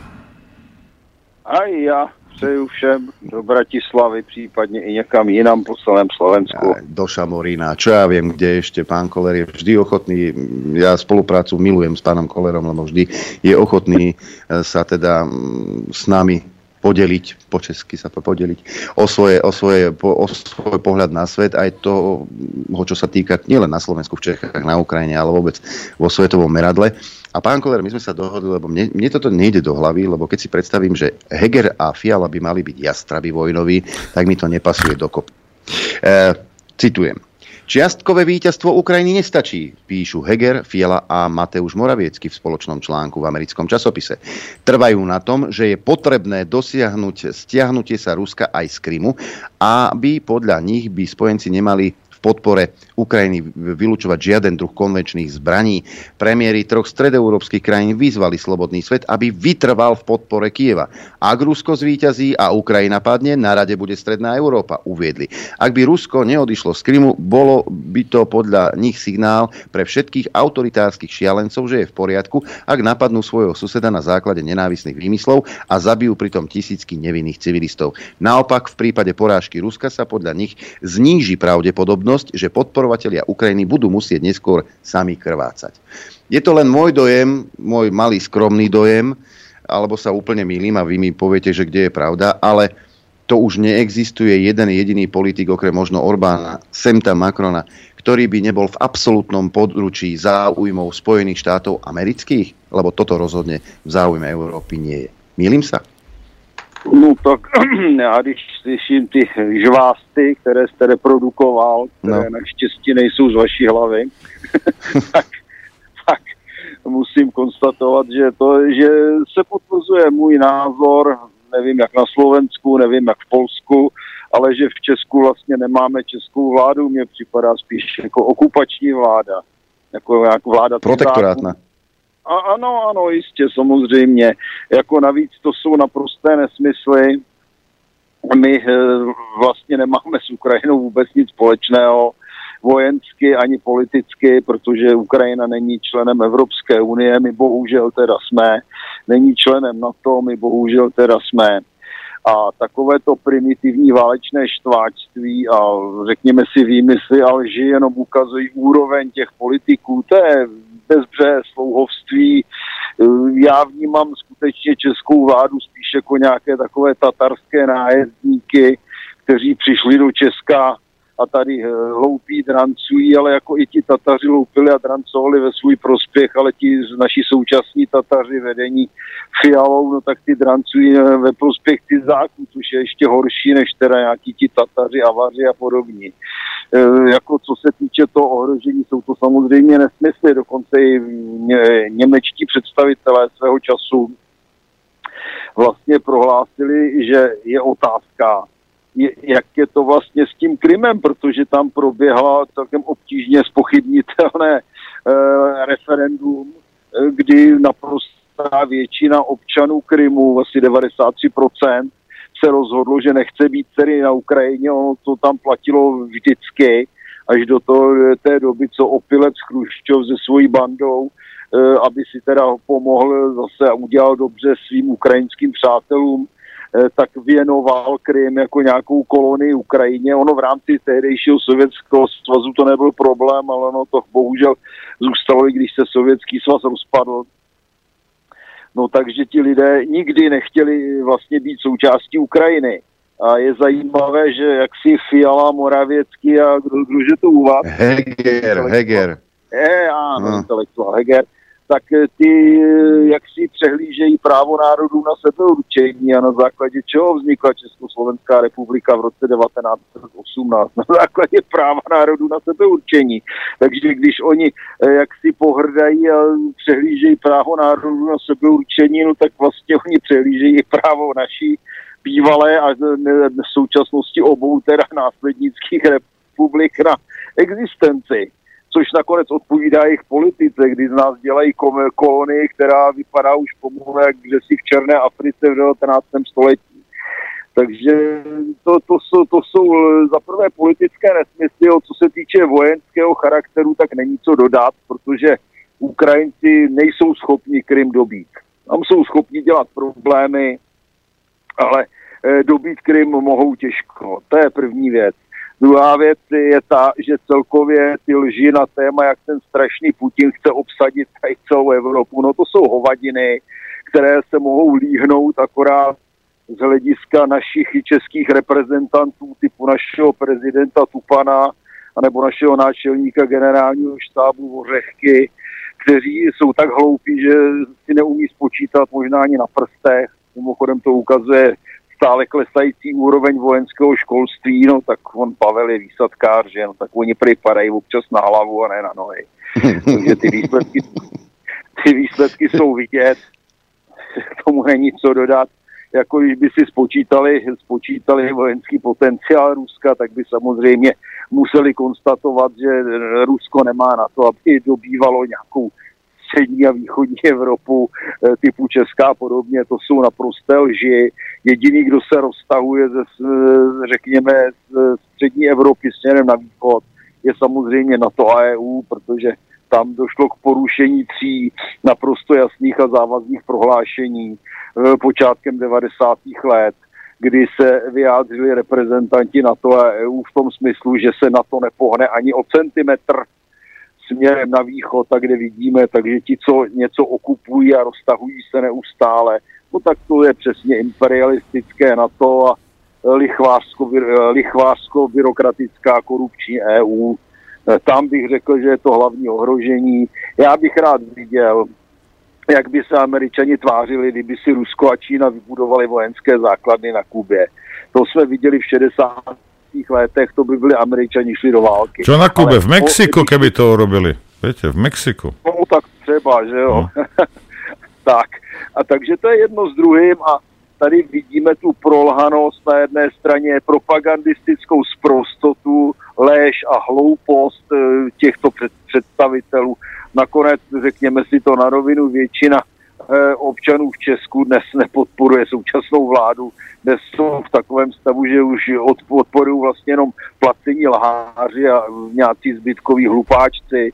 Slyšel jsem, že v Polsku jsou protiukrajinské demonstrace. i ten Moravěcký musel odmítnout tu zlodějinu s ukrajinskou, takzvanou teda ukrajinskou, ve skutečnosti americkou geneticky upravenou a několik let starou svin, eh, pšenicí z Monsanta, což je vyložené svinstvo, které se snad nehodí ani na krmení prasatům. Tak jediný stát, který to samozřejmě k nám přitáhl, eh, který to přitáhl, je samozřejmě Česko, no jaký bude výsledek my máme plné sípky kvalitního českého obilí a místo toho tady dovážíme naprosto zbytečně obilí z Ukrajiny, které nepotřebujeme které je navíc nekvalitní, no takže jaký bude výsledek, takže se bude jako každý rok přebytečné české obilí buď spalovat teda v elektrárnách, anebo se prodá Němcům, který by samozřejmě takový hnus nejedli, ukrajinský, no a našim lidem budou spát to ukrajinské svinstvo. No a tam je důležitý taky ten finanční efekt, že? Protože protože samozřejmě levně se nakoupí ukrajinské svinstvo, dráže se prodá ta kvalitní česká pšenice do Německa, no a ten obsah samozřejmě někdo strčí do kapsy, že? Takže opět lichvářská zlodějina, lži v médiích, mohu připomenout, jak napadli pekařku někde v Krnově, která napsala, že e, nepeče z ukrajinské mouky, no udělala správně, protože protože proč by se měli lidi živit nějakým geneticky upraveným starým svinstvem, které možná se tak hodí akorát na pálení na chlast. Jo. Je dobré, že lidi teda tu paní podpořili a řekněme si to na novinu. E, měli bychom, já už jsem s tím začal dávno, já třeba už téměř nekupuji chleba, spíše výjimečně, když tak jenom, když tak pokud možno jenom u soukromých pekařů a budu nakupovat jenom u těch pekařů, kteří jasně prohlásí, že ne, nepečou z toho ukrajinského svinstva. Ale jak říkám, oni tu paní pekařku napadli, že šíří nenávist, někteří idioti. Jaká pak nenávist? To, to, když člověk odmítne nekvalitní výrobek, tak to je projev nenávisti. Tady vidíte, jak jsou naše média prolhaná, myslím, že to šířilo Echo 24 nebo nějaká podobná žumpa plná, plná hnoje a lichvářských lží. No, takže ten, kdo nechce používat svinstvo od americké firmy Monsanto, které možná nechtějí ani ty Ukrajinci používat jako žrádlo s prominutím, proto se to vyváží k nám, no tak to ten šíří nenávist. Tak to je realita eh, české politiky a řekl bych, že nejenom české, ale jak říkám, na Slovensku aspoň se zpamatovali natolik, že to z velké části odmítli Maďaři, taky Poláci, taky. Češi jsou, řekl bych, pomalu největší dobytek v Evropě. To vás teší však. No. Pán, Koler, pán Koler, ja sa chcem spýtať jednu vec, ak môžem. Uh, tieto reči nedávno tohto Stoltenberga o tom, jak Ukrajina patrí do NATO a pôjde do NATO a neviem čo. Ako reálne vieme, že uh, Rusi to nepripustia, ale skúste nám vysvetliť... Ale oni to nepřipustí ani Američani. Áno, ale skúste, skúste nám vysvetliť, na, to. na čo tieto reči vedú. Rozumiete, na čo to rozpráva tento človek? K čomu je to dobré? No, protože musí podpořit ty ubožáky na Ukrajině, kteří stále žijí v té, v té své hlouposti a v té bublině těch lží aby, aby měli za co bojovat, že oni teda Aha. budou v té Evropě a že oni budou v tom NATO, oni jim to proboha slibují 30 let a samozřejmě to vůbec nemyslí vážně, protože Ukrajinci jsou tady jenom na to, aby se nechali pozabíjet jako kanonen futter v boji proti Rusku zájmu globálních lichvářů a svých vlastních nacistů, teda spíš teda fašistů v tomto případě a a, a jinak jsou tady akorát proto, aby dělali levné pracovní síly v Evropě, až tam ty mladí chlapi se nechají všichni pozabíjet za ty lumpy, co tam vládnou a za ty zásadní zájmy, no tak tady budou ženský s dětma pro ty černochy, který potřebují ženský. To bude celý výsledek. nie je príliš rúžová budúcnosť eh, pre Ukrajincov. No ale, ale... jako mají, mají co chtěli pro boha, když vidíte ty nástupy těch fašistů v Kijevě, no tak budou mít, co chtěli. V lepším případě to přežijou jako totální kolonie. Teď polovina ukrajinské urné půdy, dneska už je to údajně víc, patří cizincům. Hmm. Tam bude všechno patřit cizincům, protože ta Ukrajina se bude topit v cizáckých půjčkách. Tam oni bojují za, už dneska za cizí zem a myslí si, jak vyhrajou, když zabijou pár Rusů a přitom tam nechají svoje vlastní zdraví, svůj vlastní život, kde píšou svoji budoucnost, svoje rodiny. No, všetci Ukrajinci snad nie sú úplne na hlavu. Určite sú tam ľudia, ktorí uh, vidia, že čo sa deje. A viete niečo o tom, či, či existujú nejaké hlasy, že, ktoré by prekukli to, čo s nimi robí Američania? No tak takhle já celkem to, tohle neznám, ale Ukrajinci hlasují nohama. Jako to je klasická věc, to, která se tady píše 30 let. To znamená, že z Ukrajiny odešlo skoro polovina obyvatel. Od roku 1990 z té poloviny tak dobrá třetina je v Rusku, dvě třetiny odešly jinam a v podstatě nikdo se tam nechce vrátit. Teď tady vylezlo dokonce i na našem prolhaném seznamu zase jednou omylem pravda, že většina ukrajinských uprchlíků se nechce vrátit na Ukrajinu. No boreď, co by tam dělali? Zase otroky těm zlodějským lichvářům, korupčníkům a kriminálníkům, kteří tam vládnou. Přece nejsou blví. Zeptejte se Ukrajinců, co jsou v Česku, kteří tady léta pracují. Kdo z nich se hlásí, že půjde bojovat na Ukrajinu? No samozřejmě, že nikdo nejsou idioti. Můj kamarád má známý, známýho eh, živnostníka, Ukrajince tady, takových je tady plno mimochodem, to jsou vlastně slušní lidé, žádní fašisti. Eh, většina Ukrajinců, s kterými jsem si tady potkal, nejsou fašisti.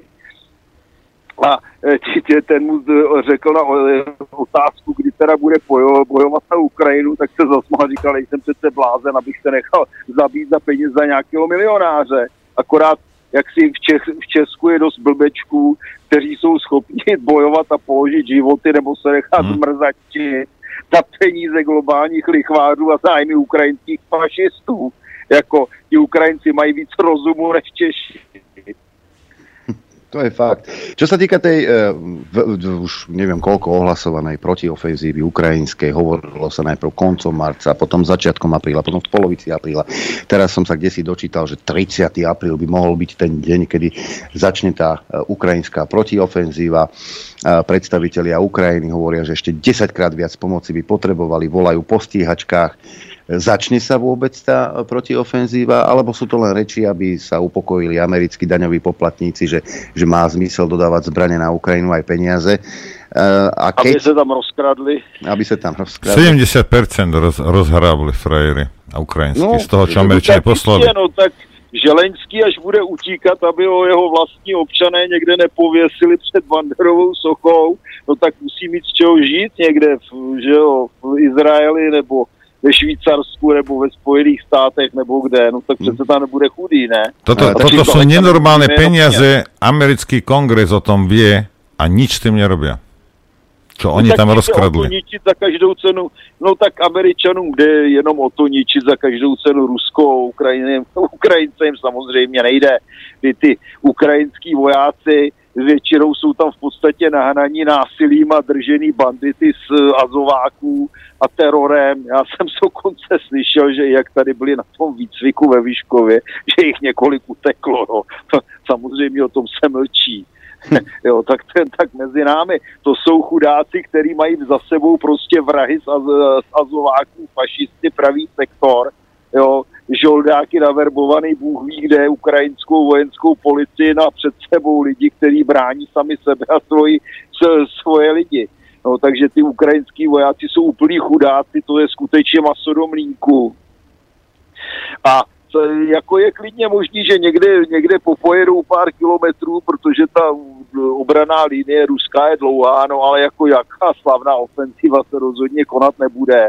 Bude to příšerný a já vycházím z toho, že pokud jak si ta válka půjde tak, jak půjde, a budou stále jako dělat problémy, no tak nakonec ty rusové se naštval, ty jaderní zbraně použijou a pak budou všichni koukat, protože do jaderní války se samozřejmě nikdo netroufne jít z EU ani z NATO. To i ti, ti slouhové cizáků, korupčníci a vydíratelní lumpové alkoholici a narkomani v Bruselu se bojí o svůj život a tam už začíná končit legrace. A já jsem si všiml, že začínají mít strach už i blázniví němečtí šéfové a Macron a podobně. Jo, jinak Macrona bych rozhodně nepodezříval z toho, že má rozum. To je všechno jenom komedie, kdy se zoufale snaží přežít. Ale je tady jedna věc. Ta ofenzíva, takzvaná, co jako ofenzíva to je, může podle mého názoru začít v červnu, tedy v šestém měsíci. Proč? Protože za prvé je to ideální měsíc pro zájemní války na Ukrajině. Půda je vyschlá, je, jsou nejdelší dny v roce, e, navíc, navíc bude e, poměrně silné, e, budou silné erupce na slunci, takže budou hůře fungovat různé elektronické systémy. No a do, té, do toho je samozřejmě zakomponováno obrovské letecké cvičení na to EU v Evropské unii, které má dokonce omezovat provoz civilních letadel. Takže tady skutečně je hrozba, že ta ofenzíva nastane ze vším všude a musíme si položit otázku, jestli to letecké cvičení za A je jenom proto, aby odvádělo pozornost části ruské obrany, nebo se přímo zapojí do toho ukrajinského útoku, což znamená vlastně válku mezi NATO a Ruskem. To je zásadní otázka. Každopádně podle Rand Corporation, což je vlastně prognostické, analytické a prognostické pracoviště ve Spojených státech, tak eh, rok 2023 je poslední rok, kdyby se ještě NATO a EU mohlo podařit porazit Rusko a Čínu. Takže těch možností eh, na to, aby vypukla skutečně velká válka, na kterou samozřejmě doplatí především státy východní a střední Evropy, to znamená od Ukrajiny zhruba po Paříž, Londýn, no tak ta je, ta je poměrně reálna a je reálna v šestém měsíci tohoto roku. To história sa opakuje. Pamätám si taký dátum, že 22. jún 1941. Um, veľké plány ale s západnou Ukrajinou majú aj Poliaci. No tak takhle, to je to jejich trojmoří, které vymyslel Pilsudský, že ale to je otázka, protože jako já bych to Ukrajincím fašistům docela přál, protože by si měli vzpomenout, jak Poláci jednali s Ukrajincem, když vládli na Ukrajině. Prostě Ukrajinci tam měli asi takovou pozici jako dobytek, když to řeknu na rovinu. A Poláci rozhodně nezapomínají, to je první věc.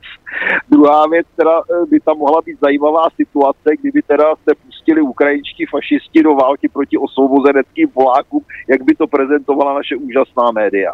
To by mohlo stát za to. Ale jak říkám, polští tankisté odmítli vozit tanky na Ukrajinu, v Polsku jsou demonstrace proti válce na Ukrajině, odmítli tam ukrajinské obilí. To je ale stejná situace jako ve všech těchto koloniálních zemích na východ od, od uh, Německa, i když Německo není o nic lepším postavení, že na jedné straně je oficiální politická reprezentace a na druhé straně je většina národa a samozřejmě těch myslících lidí. Takže tady je rozpor, eh, že opravdu my tady máme vlády, které se dají spíš označit jako okupační, koloniální, nepřátelské vlastní zemi. Takže to, že se někde páni tři slouhové jak si cizích zájmů domluvili o tom a bojovně vykřikují, ještě vůbec ne, neznamená, že ono se jim podaří prosadit ty svoje žvásty. Je nejhorší je, že v podstatě v celém světě dneska ta imperiální americká politika, ten jejich eh, globální reset, to jejich VHO, ta jejich, ty, ty jejich různé komise a eh, různé think tanky a podobně, jsou čím dál méně oblíbené po celém světě. V podstatě tady už zůstává akorát Německo se svým kancléřským aktem, které je teda kolonií Ameriky 100 let do, po, po roce 1948. Potom jsou tady teda koloniální státečky na východ od německé hranice, no a pak jsou tady kolonie eh, typu teda Austrálie a Nového Zélandu, což jsem si teda nikdy nemyslel, že dopadnou až tak špatně. No ale jinak většina světa už má amerického terorismu, amerických válek, amerických zločinů a americké hrabivosti plné zuby. A viete, čo no, som si všimol, že väčšina sveta sa prestala Američanov báť. A preto, sa to, preto sa to tak hýbe celkom rýchlo. No. Takže v podstatě americký imperialismus a ten jejich nový světový řád už stojí jenom na Spojených státech Německu a Británii a jejich východních koloniích. No, že tento, jak sa volá, Joseph Borrell vyhlásil, že by Európa mala e, vyslať svoje vojnové lode e, na juh Číny, aby plávali medzi Tajvanom a Čínou, aby teda ukázali svetu, že, že aký sme my morálni a sme proti vojne. Ja som No myslel, že, ja som myslel, ja som myslel že, sa, že, že, že si cvrknem od smiechu, lebo toto už hraničí fakt s debilitou. Hovorili ste, pán Koller, že, že tí ľudia... Hovorili ste, pán No. Koller, že tí ľudia, že sú rozumnejší než, než tých uh, vládcovia, alebo tí, čo sú v tomto postavení. No ale to tí istí ľudia si ich tam zvolili? Viete, toto mi nesedí nejak. No to je přesně ono, já mluvím o tom, že tady dochází k dobytčení a zhlouprutí a výrazně se to projevilo v českých volbách, že jak parlamentních, tak prezidentských. Nepochopil jsem, jak někdo mohl volit ten spolek, který, ta, který dneska vládne v Česku, už vůbec jsem nepochopil, jak, mohli, jak jsme si mohli zvolit prezidenta Tupana, protože, eh, protože ještě před pěti a půl lety teda když se volil Zeman, nemluvě tedy o tom, když se volil předtím Zeman, když se volil Klaus, no tak eh, můžeme mít jakékoliv námitky, ale proti je- jejich politice, ale Zeman a Klaus, to jsou prostě lidé, který, kteří o, o dvě úrovně převyšují, řekněme, inteligenčně eh, Pavla. Takže tehdy se skutečně volilo podle obsahu mozku a podle toho, co ten člověk eh, byl schopen eh, říci. No a Pavel byl zvolen podle toho, jak vypadá.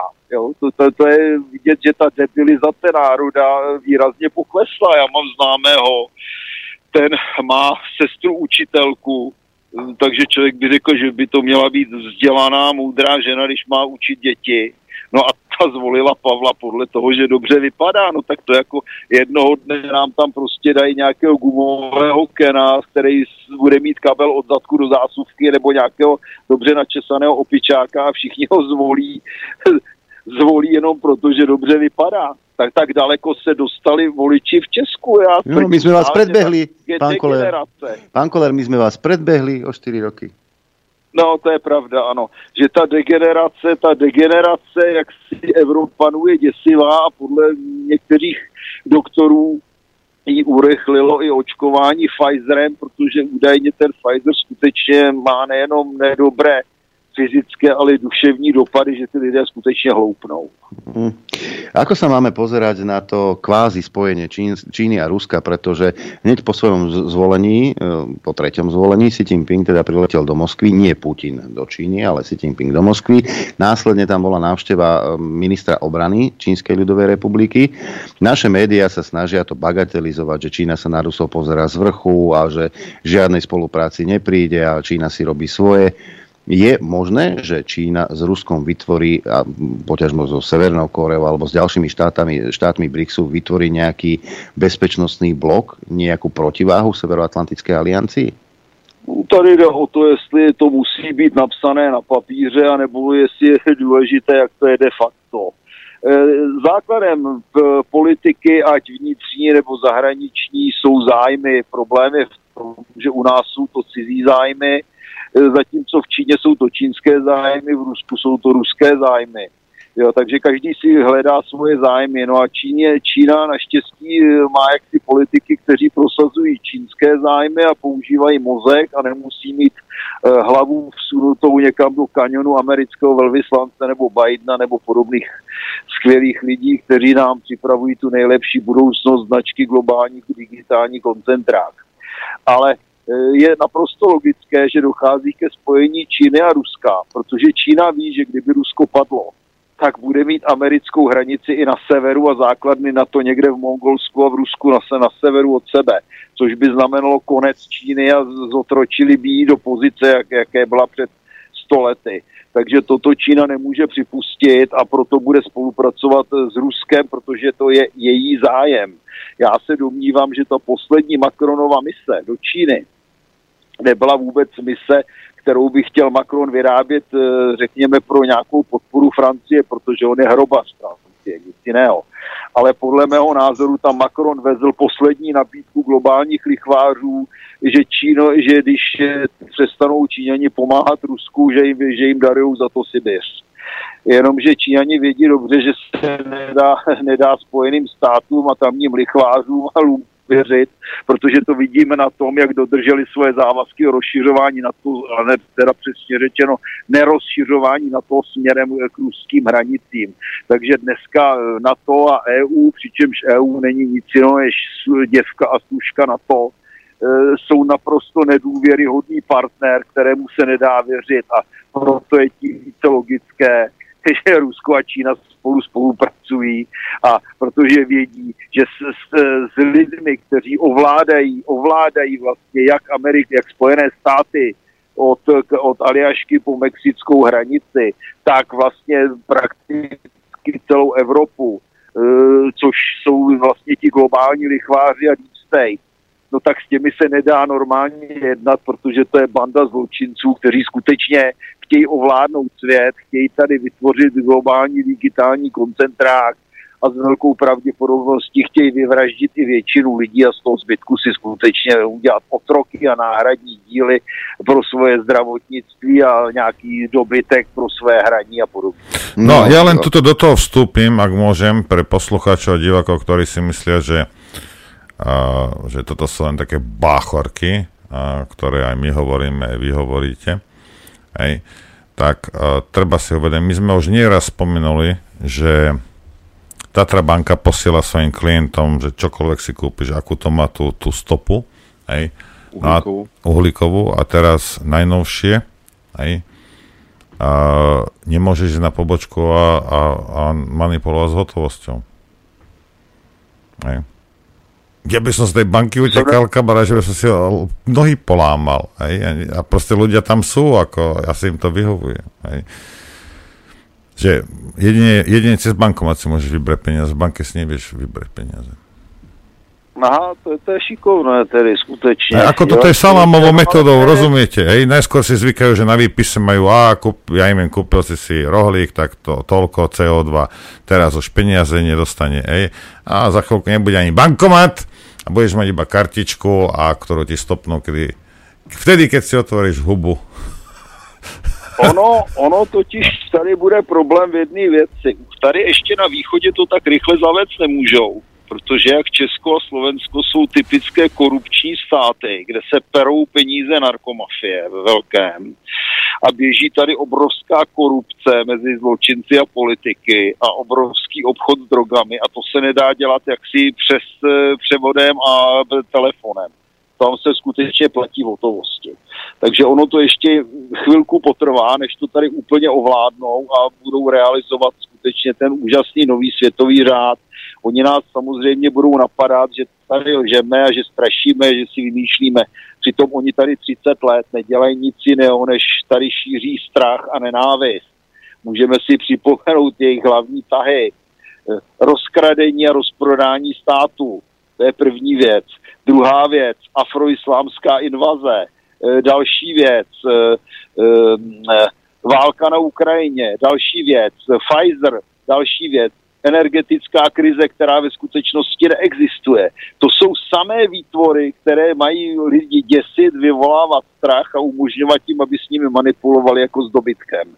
A kromě toho je třeba připomenout jednu lidskou vlastnost. Lidi neradi věří tomu, co se jim nelíbí a nehodí. Takže to je velký problém a je, díky tomuto zdobytčení je ještě o něco průchodnější, než by se čekalo jenom díky tomu, že tady 30 let se likviduje školství, že se tady 30 let vyloženě lže v médiích a za to je pravda a vymývají se mozky pomocí, pomocí sociálních sítí a ze školství se dělá ne zdroj znalostí a tvůrce myšlení, ale pouze Eh, pouze vlastně jenom vymývání mozků a programování lidí na, na debily, kteří budou mít podprůměrnou inteligenci a vytvoří vlastně základ evropského obyvatelstva, to znamená tupého pomocného dělníka. Hm.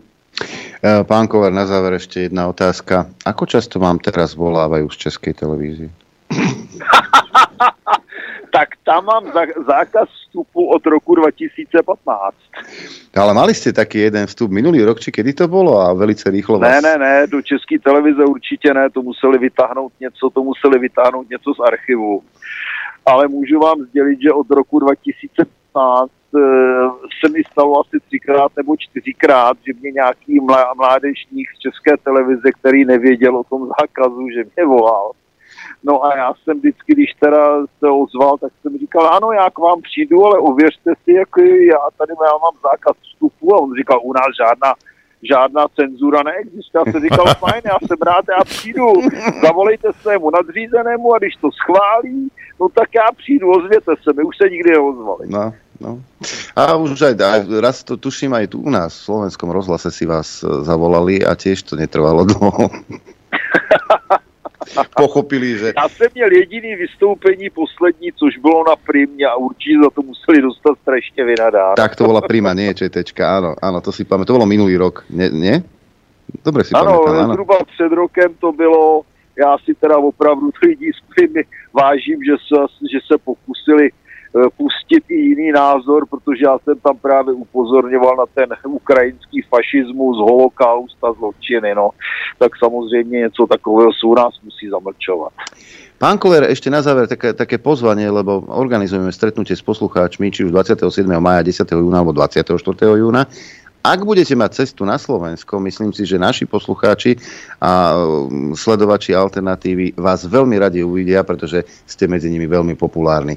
Takže môžeme si to predbežne dohodnúť? Já vůbec nevím, jaká bude situace, protože musím upozornit, že v červnu čekám válku, jo. Takže možná, že už žádný nic takového se pořádat nebude. Eh, Každopádně květnu pojedu, pojedu se podívat asi k profesoru Staňkovi, my s ním chystáme nějakou kooperaci s Jirkou Havlem, nějaké natáčení z jeho neteří, protože z té roste významná odbornice z hlediska eh, energetických zdrojů. A máme nějaké, nějaké vystoupení, se teda plánuje někde na Moravě a uvidíme, co bude dál. Já nerad slibuju něco díl než, než týden dopředu, tak to říkám to na rovinu. Dobre. Tak ale 27. maja teda podľa vašich prognoz ešte vojna nebude, takže vtedy by sme to mohli upiecť. V každom prípade zostaneme v kontakte a aj my dvaja budeme veľmi radi, ak by ste nás poctili svojou prítomnosťou. Ďakujeme vám veľmi pekne. Pozdravujeme do Prahy. Ďakujeme. Bylo mi, bylo mi ctí pra, Praha zdraví Slovensko, teda myslím ta vlastenecká Praha zdraví to vlastenecké Slovensko. No a podobne, pán Koller. Pekný deň prajeme. A dovidenia. Nebudem sa učiť do počutia. Dovidenia. Hej, dovi. Toľko bezpečnostný analytik Martin Koller.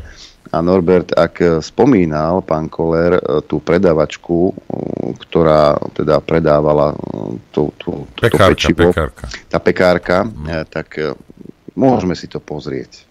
To je krátke, to má asi minútu a pol. Jediná věta na ceduli před pekárnou v Krnově vyvolala ostré reakce. Stálo tam nepečeme z ukrajinského obilí a majitelka tím prý chtěla vyjádřit jen to, že jde o zaručenou kvalitu jejich výrobků. Nenávistné komentáře a výhrušky, které pak četla na sociálních sítích, jí prý šokovaly. Když předevčírem Jana Pernická postavila před prodejnu ceduli s nápisem Nepečeme z ukrajinského obilí, netušila, jakou lavinu tím spustí. Tady jde jenom o kvalitu obilí a o strach, eh, o zdraví obyvatel Krnova. Lidé to ale zřejmě pochopili jinak. Fotka cedule se začala šířit po sociálních sítích s nenávistnými komentáři. Majitelka pekárny Slovanka je v naprostém šoku, kolik jedna cedule v lidech vyvolala nenávisti. Lidé jí za poslední den psali mnoho nenávistných komentářů, nebo jí dokonce vyhrožovali. Tak si to sněste pekárno, půjdeme k normálním lidem. Přístup pekárny, kdy nadbíhá pro ruským kolaborantům, je zavržení hodný. No, jsem docela v šoku, protože uh, taková nevinná věc, jenom upozornění uh, na to, že nepečeme uh, z závadné mouky, žádný politický názor. Problémem prý ale není to, že by podporovala válku na Ukrajině, ale její obava z kvality ukrajinského obilí, na kterou upozorňovali i některé státy a dovoz dokonce zakázali. Podle českého ministra zemědělství je ale ukrajinské obilí dovážené do Česka v pořádku. Kontrolní orgány České republiky prověřují i to minimum, co k nám doputuje. Vše Toľko teda k tomu. No, čo už. Ešte, keď sa nechceš priotráviť, tak uh, ešte ty si zlý. Ešte ťa budú byť.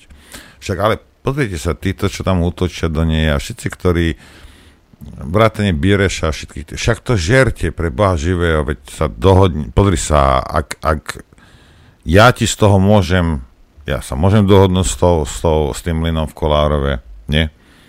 Však my vám, dáme vám to pomleť, ja ti to upečiem, stano je na Slovensku a pizzu ti urobíme, čokoľvek. Cestoviny. Hej, Bírešovci a všetci tí, tí, oné, tam tí, tí, títo, jak sa volajú, čo sú tam, hej. No a, a sadneme si a kým to nezožerieš, tak nepôjdeš preč. A všetko zadarmo. Aj z obslu, so, so všetkým. Rozumiete? Ako mi to je ako 30. Hej? Ale prečo by to niekto mal nejakým spôsobom teraz jesť? Lebo ty povieš, že je to OK. Hej? A ja sa musím pozrieť, lebo mi to zmizlo niekde, ale kto to doviezol na Slovensko? Hej. O tej firme, o tom sprostredkovateľovi sa nehovorí. Však... Áno, ale ja som to minule spomenul. To je firma z Vysoké, Vysoká na Morave a, a, a áno, vlast, vlastne, vlastne to ukronacisti. Takže ako... ja neviem, čo si myslíte. A teraz nech mi niekto ešte jednu vec vysvetlí. Hej. Dobre, našlo sa to, dobre, tá firma sa priznala, alebo toto, vše, fajn, hej. To niekde zadržujú, možno to spália, možno nie. Teraz je ale otázka je toto jediná pšenica, ktorá zostala na Slovensku? Lebo ja si na 99,9% myslím, že nie. A mňa zaujíma, lebo o tom je veľké ticho. Kde je zbytok tej pšenice? Lebo to nebolo len toto. Či Čurilovci, Dunčkovci a kdejaká elitná pakáž policajná vyšetruje túto firmu a týchto Ukrajincov? alebo kohokoľvek, kto to doviezol, alebo kto to proste, kto to zadržal na Slovensku a začal to rozpredávať. Mňa zaujíma, či do, ste dohľadali, kde ešte tá pšenica je, či ste to stopli, alebo to stihli pomlieť a, a, a, a namiešať to so Slovenskou a už ani Boh to nenájde a Slováci to budú pekne papkať. Mňa tieto veci zaujímajú. A keď nájdete takú firmu, ktorá to robila, aké budú tresty pre tých ľudí? Lebo toto je všeobecné ohrozenie. Hm? Budú súdení? Vyšetruje ich vôbec niekto? Nebáme sa o súdení. To je. Vyšetruje toto niekto? Sú stíhaní títo ľudia? Ja sa len pýtam, lebo by som bol rád, keby som takéto veci aj ja vedel. Ideme si zahrať, Adrianko, čo ty na to? Dobrý deň, prajem, priatelia. Dobrý deň, Prem. Aby bolo jasné, že si nevymýšľam, to vám ukážem a stránku štátna veterinárna potravinová správa Slovenskej republiky. Vidíte? Tu som, ŠVPSSR. A tuto v novinkách aktuálne informácie ideme dole a pozrieme sa. Hej. A kde to je, kde to je, kde mi to zmizlo. Tu. Zistenie prekročeného obsahu chlorpyrofosu v kontrolnej vzorke pšenice. V rámci úradnej kontroly potravín odobrala RVP z Komárno v kontrolovanom subjekte Mlin Kolárov akciová spoločnosť úradnú vzorku výrobku pšenica silo 61 krajina pôvodu Ukrajina dovozca AX Agroslavin West SRO hlavná ulica vo Vysokej pri Morave. V analyzovanej vzorke bol zistený prekročený obsah chloropyrosfosu uh, 0,026 mg na kilogram, maximálny limit je 0,01 a jeho použitie nie je v krajinách EÚ povolené. Tak vidíme, že AX Agro Slavin West, tak sa pozrieme do obchodný register Slovenskej republiky. Hej, tu máme tú firmu AX, hlavná Vysoká Primorave. Hej. Pozrieme sa tu. Konatelia Andrii Jakovenko, ktorý asi v Bratislave býva, tu máme ďalšieho Dmitro Jakovenko, Kramatorsk Ukrajina, ďalší konateľ Artem Jakovenko, Charkov Ukrajina. Aj. Toto sú predstavitelia firmy, ktorá doviezla túto pšenicu. A mňa by zaujímalo, či teda Dunčkovci a, a Čurilovci a táto háveď elitná, či už sa tam išli pozrieť, že kam, kam ešte čo doviezli? Kde? Abo toto bolo jediné, čo doviezli. A keď to doviezli a hodili to teda do, a, do cirkulácie, stíha ich nikto? Hm. Pohľadávky štátu sú zaujímavé, keď si pozrieš pri tejto firme. 150 eur ministerstvo vnútra, 5000 eur inšpektorát práce Bratislava.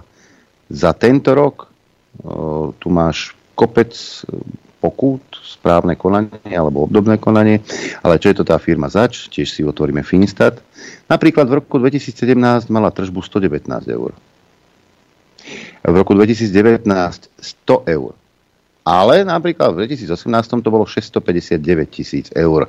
V roku 2021 194 854 eur. Čo je to za firmu, ktorá má e, za rok 17 a 19 tržby len 100 eur? Počet zamestnancov v RAI v roku 2023 10 e, až 19 zamestnancov. Ako platíš ľudí, ktorí keď máš zisk za tieto roky len 100 eur. Tržby, nie zisk. Hej? A čo sa týka ziskov, tak od roku 2019 to ide prudko do straty. V roku 2021 strata 665 416 eur. No. Kto je? Kto je to? Vod vapros. Nevieme, nevieme, ale určite v Českej republike títo kreténi, počúvajte všetci, aj, ktorí si myslíte, že toto je nejaká uh, proruská propaganda. Počúvaj, normálne tú pšenicu si zober, daj si to na mojim, žer to, žer to, ja ti v tom brániť nebudem, ale nemôžeš nikoho nútiť, aby to jedol. Rozumieš? Bez ohľadu na to, aké máš ty, aké máš politické názory, alebo názor, alebo koho to, nebudem žrať sračky.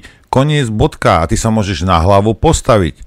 A keď chceš pomôcť no. Ukrajincom, túto podnikateľom, pánom z Vysokej Primorave, tak si to kúp a zdec to. Ja s tým nemám problém. Všetci si to dajte. Všetci slnečkári si to dajte. Veď nie je problém. Jedzte to. Podporite Ukrajinu proti tomu hnusnému Putinovi. A ja vám budem držať palce, bez irónie.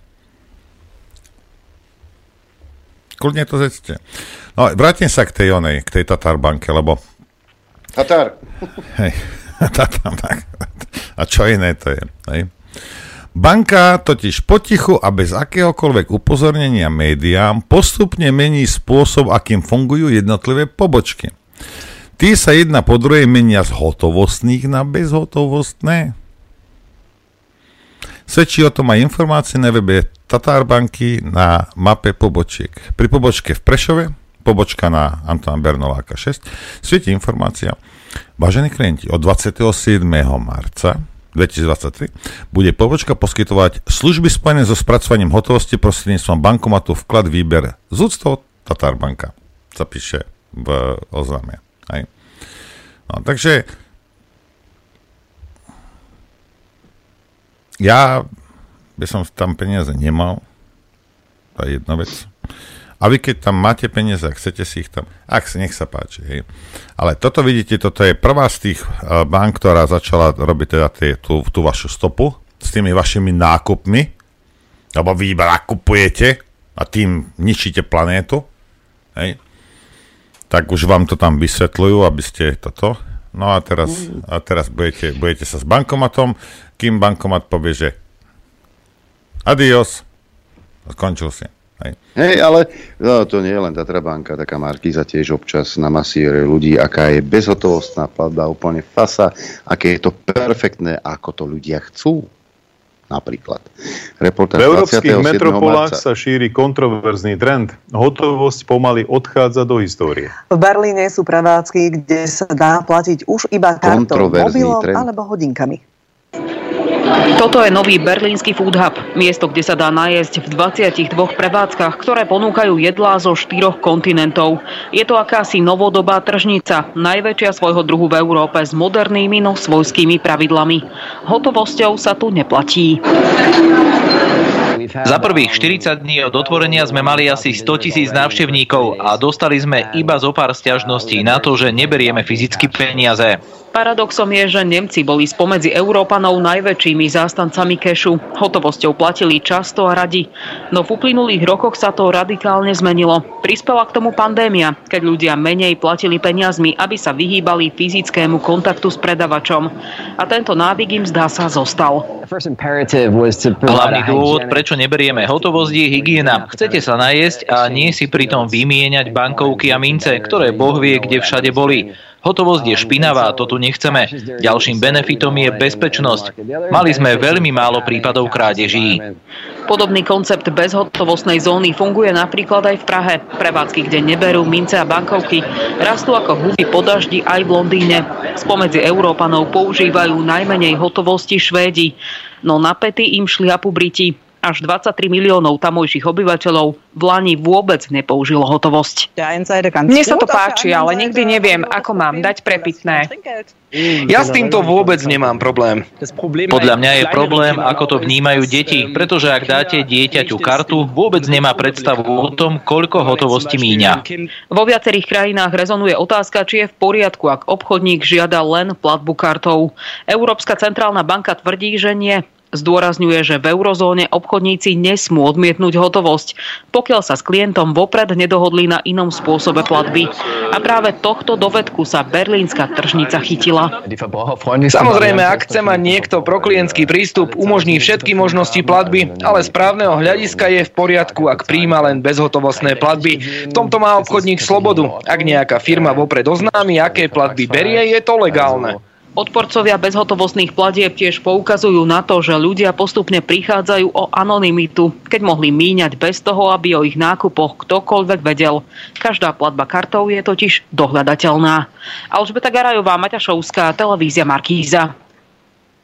Aké je to super mať bezhotovostné platby. Pozri sa, ja to poviem za seba. Aj. Ja používam karty, nie že nie, používam obzvlášť tú firemnú, keď kupujem nejaký materiál, nejaké veci, ja neviem, natankujem si a, a tak, no, tak použijem kartu.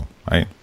Pokiaľ proste toto. A pokiaľ idem súkromne niekde, tak, tak nepoužijem kartu. Hej.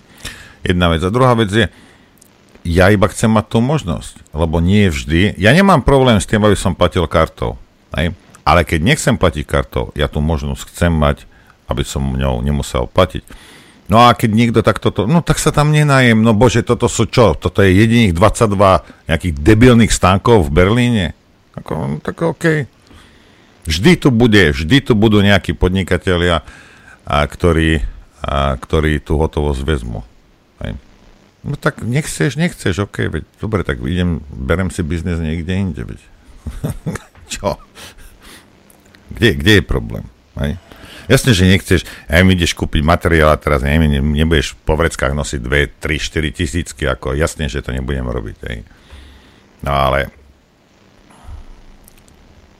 tá možnosť platby hotovosťou. Treba platiť dosť hotovosťou a, a ak niekto odmietne, pozrite sa, jedine, ak sa tomu viete brániť, ak niekto odmietne, proste otočiť sa a hotovo. Čau a ísť niekde inde. No taký koluje, taký, taký vtip koluje aj po internete, že, teda, že v budúcnosti sa ti môže stať, že nie, kamarátko, ako mm, toto ti nepredáme, lebo tuto máme vo výpisoch, že si si kupoval cigarety, tak mm, to ošetrenie nebude teda zadarmo. Ako vieš, ako vieš, že som si kúpil 10. cigarety? 10. marca si si kúpil flašu uh, bieleho vína. Ty si určite alkoholik, takže e, v tom prípade ti nepovolíme toto a toto a toto a to môže byť realita. Viete, koľko vecí za posledné 3 roky by ste si povedali, pretože to sa nemôže stať. Neexistuje, to by oni neurobili. Stať sa ti môže všeličo. Napríklad, že zo svojich smart hodiniek, ktoré máš prepojené s telefónom, kde máš platobnú kartu, vyplýva, že si nenachodil dostatočne veľa krokov. Tak potom nemáš nárok na nejaké ošetrenie, lebo, lebo sa nestaráš o svoje zdravie toto všetko sú údaje, ktoré o tebe zbierajú korporácie. Pred tromi rokmi by ťa nenapadlo, že keď máš 20-22 rokov, si mladý, zdravý, jak bík, hej, že ťa niekto zobrie niekam na dva týždne a potom ti pošle faktúru. No? no? Pred tromi rokmi Alebo... by si sa vysmial však. Alebo že bez potvrdenia, bez potvrdenia nemôžeš ísť do prírody. Napríklad. Napríklad. Alebo že so psom môžeš ísť len 100 metrov od domu. Napríklad. Napríklad. Alebo, a toto ti nezabudnem, Igor, lebo rok a pol ste zavreli dôchodcov v DSS-kách. Nemali možnosť sa stretávať so svojimi blízkami. Mnohí zomreli na, na smutok, ani nie na koronu. A toto ste všetko robili. Pre, vedeli by ste si to, to predstaviť, že máte príbuzného niekde v DSS, a vy ho rok nevidíte? Vedeli by ste si to pred rokom 2020 predstaviť? A tak dostatočne vás vystrašili, že aj z tej reportáže počujete, že, že nechcú platiť hotovosťou, lebo kto ho vie, kde tie bankovky a tie mince boli. To je hrozné. Lebo predtým to tu nebolo. Len potom vznikol problém. Však. Koľko je takých vecí? Áno, ten strach, keď ťa vystrašia e, z choroby, vystrašia ťa z vojny a ty potom počúvaš a mávaš vlajkami, najprv vlajkou, dám si rúško, potom ukrajinskou vlajkou alebo budem si pliesť svetrík, aby mi nebola zima. Inak na toto sa chcem opýtať Judity. My sa dohodli včera, že budeme mať také okienko zase z Európskej únie vo štvrtok, lebo tuto vidím, že Počúvaj dobre. Krajiny Európskej únie definitívne schválili reformu trhu s emisnými kvótami. Zmena počíta so spoplatnením emisí z vykurovania budov a cestnej dopravy od roku 2027 a koncom bezplatných kvót v roku 2034. To znamená, ak som to dobre pochopil, hej, no, no. to, že ja vykurujem dom, tak za to budem platiť emisné kvóty podľa toho, čím vykurujem. Ano. Či elektrikou, alebo plynom, alebo pevným palivom. Alebo ešte budem platiť navyše z toho všetkého, čo platíš cestnú daň, neviem čo, neviem čo, e, vysokú DPH a spotrebné dane z motorových palív, tak ešte navyše budem platiť nejaké povolenky emisné, že si zaplatím, že môžem najazdiť 200 kilometrov. Ale niečo ti poviem. Dobrá správa je, ani pán Boh, a ty už vôbec nie, hej, nebudete vedieť, kam tie prachy išli, na čo boli použité. Rozumieš? Nikto. Nikto, ani srnka nebude tušiť, čo sa s tým bude robiť. Hej. No jasne, veď, ale tak treba z ľudí vyťahať peniaze. Veď, a, veď, a t- pozri sa. Toto je, to, kam, kam sa hrabú výpalníci? Kam sa hrabe mafia? Na týchto náckov. Kam? Vieš? No ale potom ti uťahujú, uťahujú šrobiky a zamestnávajú ťa rôznymi, rôznymi sprostosťami, ako je napríklad LGBTI a ty sa rozhorčuješ a takéto veci potom ti môžu uniknúť, lebo to je len taká krátka správa. Ty len zrazu zistíš, že platíš a zase za niečo nové. Však. Ako keby si neplatil do štátu, ktorý sa o teba bohovsky dobre stará. Stará sa štát o to, že čo sa deje napríklad na vysokých školách? Páni odborníci, veľkí kresťania, Heger, Krajčí, Matovič. E, opäť tu mám článok e, Danky Vitálošovej zo štandardu, ktorá sa venuje e, téme. E, LGBTIQ agenda, sama o sebe hovorí, že je feministka, ale tento trend sa jej nepáči. Západný trend ignorovania pohľavných rozdielov čoraz rýchlejšie preniká aj do slovenského školstva. Na našich univerzitách, ktoré pripravujú budúcich učiteľov materských základných a stredných škôl, sa rozširuje LGBTIQ agenda. Jedným z najvýraznejších aktérov tohto rozširovania je katedra etickej a občianskej výchovy na Pedagogickej fakulte Univerzity Komenského v Bratislave. Za ostatného pol roka zorganizovali jej zamestnanci workshop inkluzívneho vzdelávania pre LGBTIQ žiakov a žiačky, aj podujatie, ktorého cieľom bolo vytvoriť školy bezpečné a podporné pre LGBTIQ mládež. Tu sa zastavím. Keď som pozeral toho Šimečku, veľkého predsedu Progresívneho Slovenska, v debate s Matovičom, tak mi, mi prinesieme, to bude slušná politika, rozumná politika. Programové tézy samozrejme ľuďom ukážeme. Nemajú nič. Okrem jednej jedinej agendy. LGBTIQ+. Kedy nás sa Šimečka e, snaží presvedčiť, že tisíce a tisíce ľudí na Slovensku trpia a kvôli tomu odchádzajú zo Slovenska. Podľa správcu facebookového účtu katedry cieľom spomínaného workshopu, ktorý sa konal 19. apríla v priestoroch školy, bolo pripraviť budúcich učiteľov a učiteľky na prácu s LGBTIQ žiakmi a žiačkami, či poskytnúť im nástroje, ako na škole riešiť homoby transfóbnu šikanu. Napriek tomu, že katedra pred začiatkom podujatia o workshope napísala, že vzdelávanie je zadarmo a nie je potrebné sa registrovať, autorku tohto článku do budovy na Šoltesovej ulici nevpustili. Vo vchode do priestorov fakulty má recepčná otočila s vysvetlením, že podujatie je iba pre pozvaných o čom sa hovorilo na vzdelávaní, ktoré podľa propagačných materiálov organizovala Katedra etickej a občianskej výchovy v spolupráci s občianským združením Dúha na východe, možno usudzovať iba zo zdrojov dostupných na internete. V príspevku na sociálnej sieti, ktorý katedra zverejnila počas workshopu, autor odkazuje na dokument iniciatívy Ide nám o život s názvom 10 odporúčaní, ako môžu školy vytvoriť bezpečný priestor pre LGBTI plus deti, mladých a ich blízkych. Iniciatíva Ide nám o život, ktorú spravuje občianske združenie Inakosť, vznikla po vražde dvoch mladých mužov pred barom Tepláreň. Od jej zverejnenia sa pod ňu podpísalo minimálne 60 organizácií. Sú medzi nimi jednak občianske združenia, ako aj korporácie, ako IBM, Henkel Slovensko a podobne.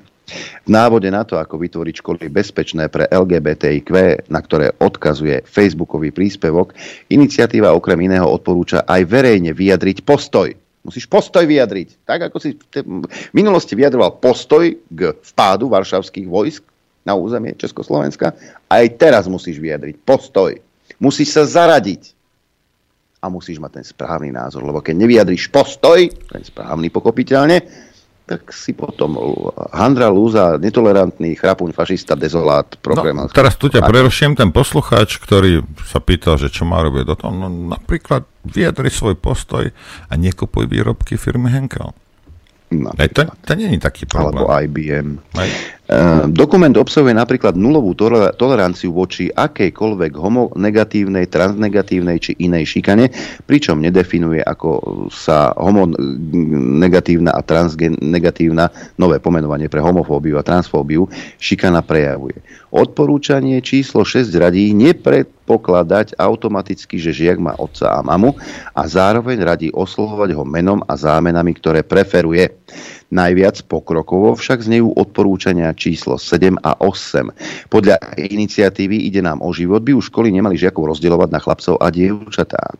Tam, kde je to možné, umožňujeme žiakom a žiačkam voľbu skupiny, nedelíme ich na princípe chlapci dievčatá, napríklad na telesnej výchove. Takéto delenie totiž môže prispieť k vytvoreniu nebezpečného prostredia, hlavne pre transrodové a nebinárne osoby. Odporúčanie číslo 8 zase hovorí o zriadení rodov rodovo neutrálnych toaliet. Špecifikuje ich ako toality určené pre jednu osobu, ktoré sú prístupné každému bez ohľadu na ich rodovú identitu. Rovnakých 10 odporúčaní iniciatívy Ide nám o život bolo súčasťou prezentácie, ktorú na katedre etickej a občianskej výchovy odprednášala v novembri minulého roka Katarína Minarovičová. Táto vyučujúca, ktorá na katedre pôsobí od roku 2005 a momentálne je vedúcou, je zároveň členkou výboru pre rodovú rovnosť Rady vlády Slovenskej republiky. Vo svojom životopise tvrdí, že vo výskumnej oblasti sa zameriava na identifikovanie kľúčových oblastí rodovej nerovnosti v školstve. Neviem ako vy, ešte tento odsek. Z hľadiska prenášania progresívnej ideológie na budúcu generáciu učiteľov je na Bratislavskej katedre etiky a občianskej výchovy hodná pozornosti ešte jedna vyučujúca Veronika Valkovičová, ktorá je zároveň výskumníčkou Sociologického ústavu SAU na katedre učí dva predmety. Metodiku písania odborného textu a zásady sexuálnej výchovy spoločne s Minarovičovou. Neviem ako vy, ale e, ja by som sa bál dať do školy dieťa, kde vyučujú učitelia, ktorí študovali na tejto katedre. Ale ja, Naozaj, ja s tebou súhlasím. Úplne. Hej. No ale tak... Ono už aj v tej zelenej dúhovej, mám tu skúsenosť, kedy učiteľka púšťala deťom už pred 4 rokmi na hodine angličtiny Gretu Thunberg a, pouk- a, a poukazovala nejak, že toto by mal byť váš vzor, lebo do desiatich rokov na planéte Zem nebude ani jeden strom a vy všetci skapete, lebo nebudete mať čo dýchať. Kým ja žijem, ja. tak stromy budú, lebo ja ich krmím, ako krmím ich naozaj seriózne. Ako, ja som no tak zodpovedný ich... človek, že... A ja, a ja počujem ten krik tých stromov, ako sú hladné vo tvojej záhrade. A choď ich nakrmiť. Ja aj pôjdem. Pôjdem ich nakrmiť. A pred prestávkou len chcem povedať, áno, jedna z najväčších správ teraz v Spojených štátoch je, že vyhodili Tucker Carlsona v, z Fox News, hej, ale áno. ja som to sledoval ráno asi od pol piatej cel, celú túto onu, a, a pozeral som, lebo sa vyjadrovali odídevší z Fox News, hej, jak Megan Kelly a, a neviem, a oni a Glenn Beck a títo. A ani srnka netuší, že prečo. Hej? Mainstream americký tvrdí, že kvôli, uh, kvôli uh, žalobe Dominia, hej? ale tam to nesedí. To je, to je firma, ktorá prevádzkuje tie ich volebné automaty, alebo čo to majú. A že to, lebo v, na Fox News sú tri ďalšie ženy, ktoré oveľa viac do toho kopali, než tak, takže ako je to také nechcem sa k tomu zatiaľ vyjadrovať, počkáme nejaký deň, dva, možno, možno vylezie, že aká je skutočná a aký je skutočný pravda. dôvod, že, že prečo, sa, prečo sa toto stalo. Ako je pravda, že bol najsledovanejší, alebo možno druhý najsledovanejší. Nezarábal veľa peňazí, lebo nikto nechcel do jeho programu dávať reklamy. Ale tá sledovanosť samozrejme bola vysoká. Uvidíme, hej, uvidíme. To, čo je v mainstreame, a ja som už počul zase nejaké, že Pfizer a neviem čo, a treba počkať, hej. Určite, určite to celé vylezie von. Dobrý deň. Dobrý deň, prejem aj ja. A chcem len ukázať divákom, mám, mám už fyzicky knihu od profesora Šafina obrodenie okultizmu a jeho módy v kultúre. Prvé kusy odchádzajú teda k poslucháčom, čo si to predoviednali a zaplatili, tak odchádzajú už dnes. Ej, ale do, postupne do piatku bude, bude všetko poodosielané, lebo je toho je toho celkom dosť. Pozeral som, kniha má asi 500 strán, má nejakých 70 dk. Žiaden obrázok v nej nie je, človeče. To nič pre mňa. Čo, však. Bez, bez Kedy začneš konečne predávať leporela? No, neviem. Niečo tie, tie, tie, tie niečo genderové spôsob, somariny, hej. hej. Niečo na spôsob uh, brožúrok denníka N či Zuzany Čaputovej. No, to, to je, no? to je kultúra. Hej. No my bohužiaľ, bohužiaľ máme len takéto tak čo vám poviem. Hej. No, tak toto musím ukázať. Tak. Hej. A zajtra sa budeme baviť o tej knihe, či? S kým? So Šafinom. Hej, zajtra je Šafin. No, vidíš to. Dobre. Ty si to dohodol a nevieš. Hej. Treba mu pripomenúť, tak mu to ale pripomeň, nie, nie že on nám niekde zdrhne. No, vidíš to. No, no to muselo e... byť dávno, keď som to dohodol, aspoň minulý týždeň. No. Nebo nie si ty očkovaný, že ti pamäť vynechal? Nie, to ja som od prírody taký. Keby som sa nechal pichnúť kamarát, tak ja neviem, jak sa volám. A preto som sa nedal. No, máme prvý telefonát, nech sa páči. Počúva. Dobrý deň. No, zdravím vás za chryptúta Bratislava, chlapci. Ja by som sa chcel vyjaviť trošku k tej múke. Ehm, ako veľmi ma zarazila historická časť občanov proukrajinských zaciklených. E, pôvodne tá informácia nebola pre nich. Ja sa vo svojom okolí stretávam s ľuďmi, ktorí tvrdia, že politika ich nezaujíma. A ja si myslím, že táto informácia bola skôr určená im. Že prečo sa nepečie z, z ukrajinskej múky, no tak e, dostali by informáciu navyše, o ktorej ne, netužili títo moji spoluobčania hovoria, že ich nezaujíma politika, ale už teraz, keď ju nájdu aj v chladničke a nájdu ju v prípade doma na elektronických hodinách, tak to je jasný prienik, že politika prichádza za tebou domov. No a tej pani by som odporučil v rámci toho, že kupujte slovenské alebo české výrobky. Namiesto tej ukrajinskej nuky tam mala napísať toto pečivo je vyrobené z českých zdrojov, z českej múky. A myslím, že tá časť obyvateľov by musela potom byť ticho. To je všetko asi. Ďakujem Ďakujeme. Pekne. Áno, my kvôli tomu, aby na nás neútočili, tak budeme veľmi opatrne vyberať slova, aby ma neodsunuli na kraj spoločnosti, lebo ja sa z nich poseriem, keď mi niečo také, lebo ja som zle vybral slova. No ja ťa kašlem. Ak ťa to uráža, alebo ťa to vytáča, tak to je tvoj problém. Môj to nikdy nebude. A ak budeš chcieť robiť mojim problémom, tak ja ti urobím veľa väčšie problémy. A to je celé. Hej. Ako kde je? Prečo by som sa ja... Žer to! Veď kľudne to žer tú múku. Ja s tým nemám problém. Daj mi pokoj. Počkajte na linke, lebo tu mám taký jeden mail a je dôležité, aby ste sa zaujímali o to, čo vám tlačia do hlavy, respektíve vašim deťom v školách. E, píše Marti, e, posluchačka zase Martina. Ďakujem za vašu prácu, čo robíte, veľmi si ju cením. Rada by som sa podelila s tým, čo prebieha na našej škole. Cera 8. pár dní pred príjimačkami na strednú školu má v piatok miesto vyučovania takýto program názov Rozpoznáte hoaxy? Podotýkam, že v osmoci pri tom pozvánke sú uvedení žiaci stredných škôl, to po prvé a po druhé. Rodičia o tom ani neboli informovaní. Keby naše deti doma nerozprávali, čo je nové v škole, ani sa nedozvieme. E, touto cestou som chcela poprosiť Adriana, ktorý aspoň podľa mňa má porobené krásne priečinky v počítači, alebo, lebo vždy pustí prečítať nejakú perlu. či by sa so mnou mohol podeliť o nejaké šnídlové hoaxy, ak s nimi disponuje, aby som mohla reagovať v škole. Ja viem, že som už uh, u vás mnohokrát zachytila nejaké správy, len som si to neuložila. Cera sa besedy nezúčastní, ale radi by sme konfrontovali vyučujúcu konkrétnymi faktami a položili jej otázku, ako usúdila, že práve novinár Šnídl z denníka N je ten pravý zdroj informácií pre naše deti. A toto je ďalšia vec, ktorú môžeš robiť. Pýtať sa tej učiteľky. Prečo práve Šnídl z denníka N, prečo nie niekto iný? Napríklad. Čo, čo, čo ho kvalifikuje na to? A prečo Šnídl uh, ne, nevyvracia hoaxy z denníka N? Alebo policia, čo šíri hoaxy? Hm? Vo vlastnom hniezde niečo kadiť, čo si Alebo denník Mám... sme. Hm? Máme telefonát, počúvame. Dobrý deň. Dobrý deň, pozdravujem vás. A taký jeden nový poznatok mám od včera. Viete, minule, keď som pozerala na teatrojke nášho podareného bývalého štebáka Budaja, ktorý tam podľa slovníka pani prezidentky doslova triachal, že u nás sa už také pesticídy vôbec nevyskytujú od roku 2020.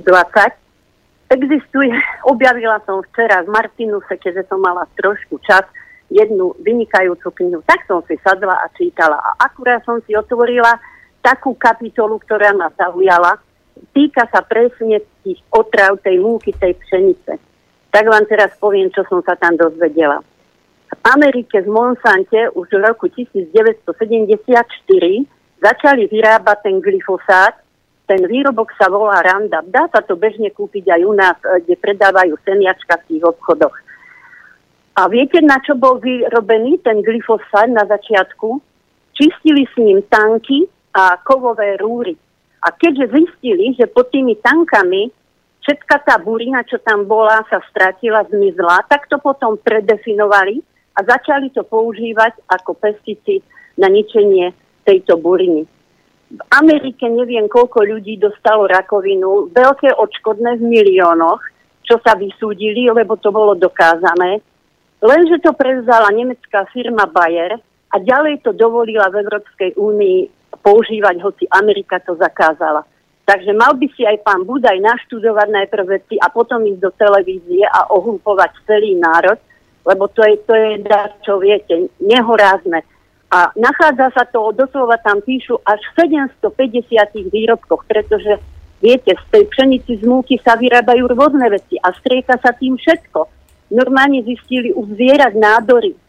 Čiže to je ne, nevyvratiteľná vec, dohľadnutelná, prečítateľná, overená. Takže takto nás oni likvidujú. Doslova tam píšu, že matky, ktoré počas tehotenstva sa stravovali a dostalo sa im do tela veľa toho glyfosátu, lebo viete, každý si chráni svoj výrobok, že malé množstvo, malé množstvo, lenže keď zjete tých výrobkov 20, 30, 50 a v každom to malé množstvo, ono sa to v tom tele nakumuluje.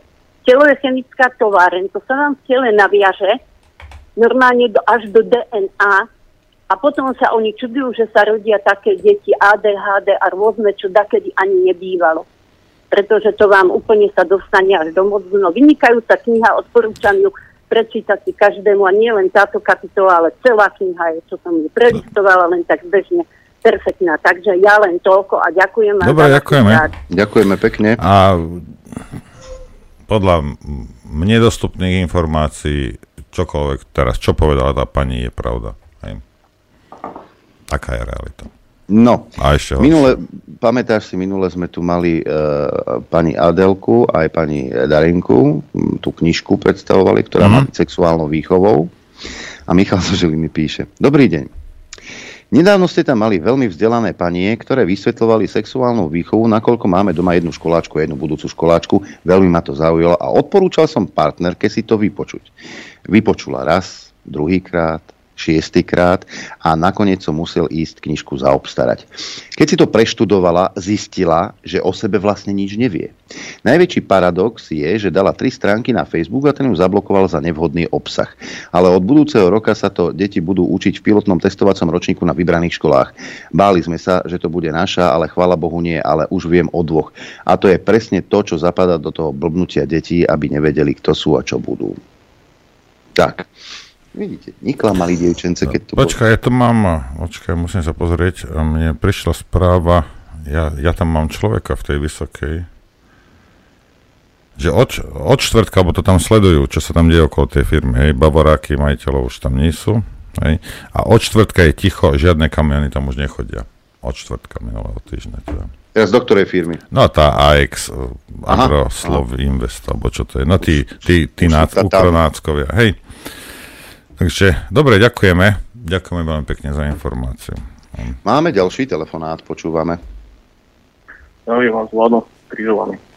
Uh, pred chvíľou to bolo spomenuté v tejto relácii, že Greta kraší, krašila, že táto planéta bude čoskoro bez stromov. A pred rokom túto Gretinu obalu zrejme vypočuli v prezidentskej kancelárii a v rámci znižovania uhlíkovej stopy prišla pani prezidentka do Križovian a do vopred pripravené jamy a zasadila pamätný strom.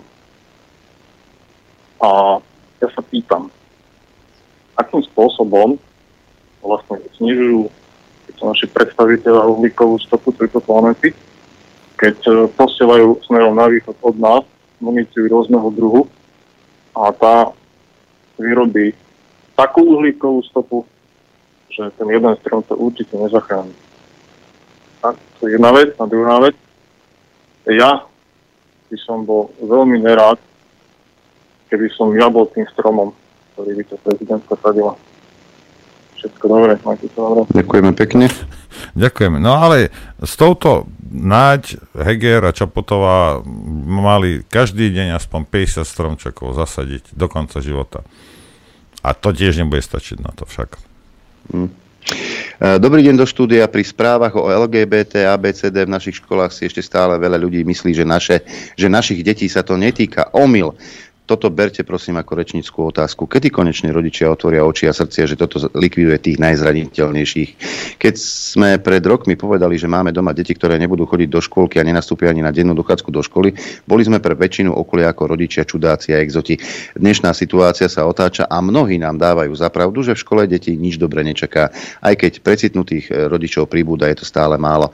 Preto mám aj do vysielania eh, ďakujeme za vašu každodennú robotu. Monika vás pozdravuje. Ďakujem Ďakujeme pekne. Ďakujeme. E, telefonát máme ďalší. Nech sa páči, počúvame. Vypnite si rádio, prosím vás. Dobre, nič. Ruším telefonát, lebo darmo sa to opakuje. Cenzor. Do Infoboj nie je cenzúra. No nie, ako stále, ako si to rádio.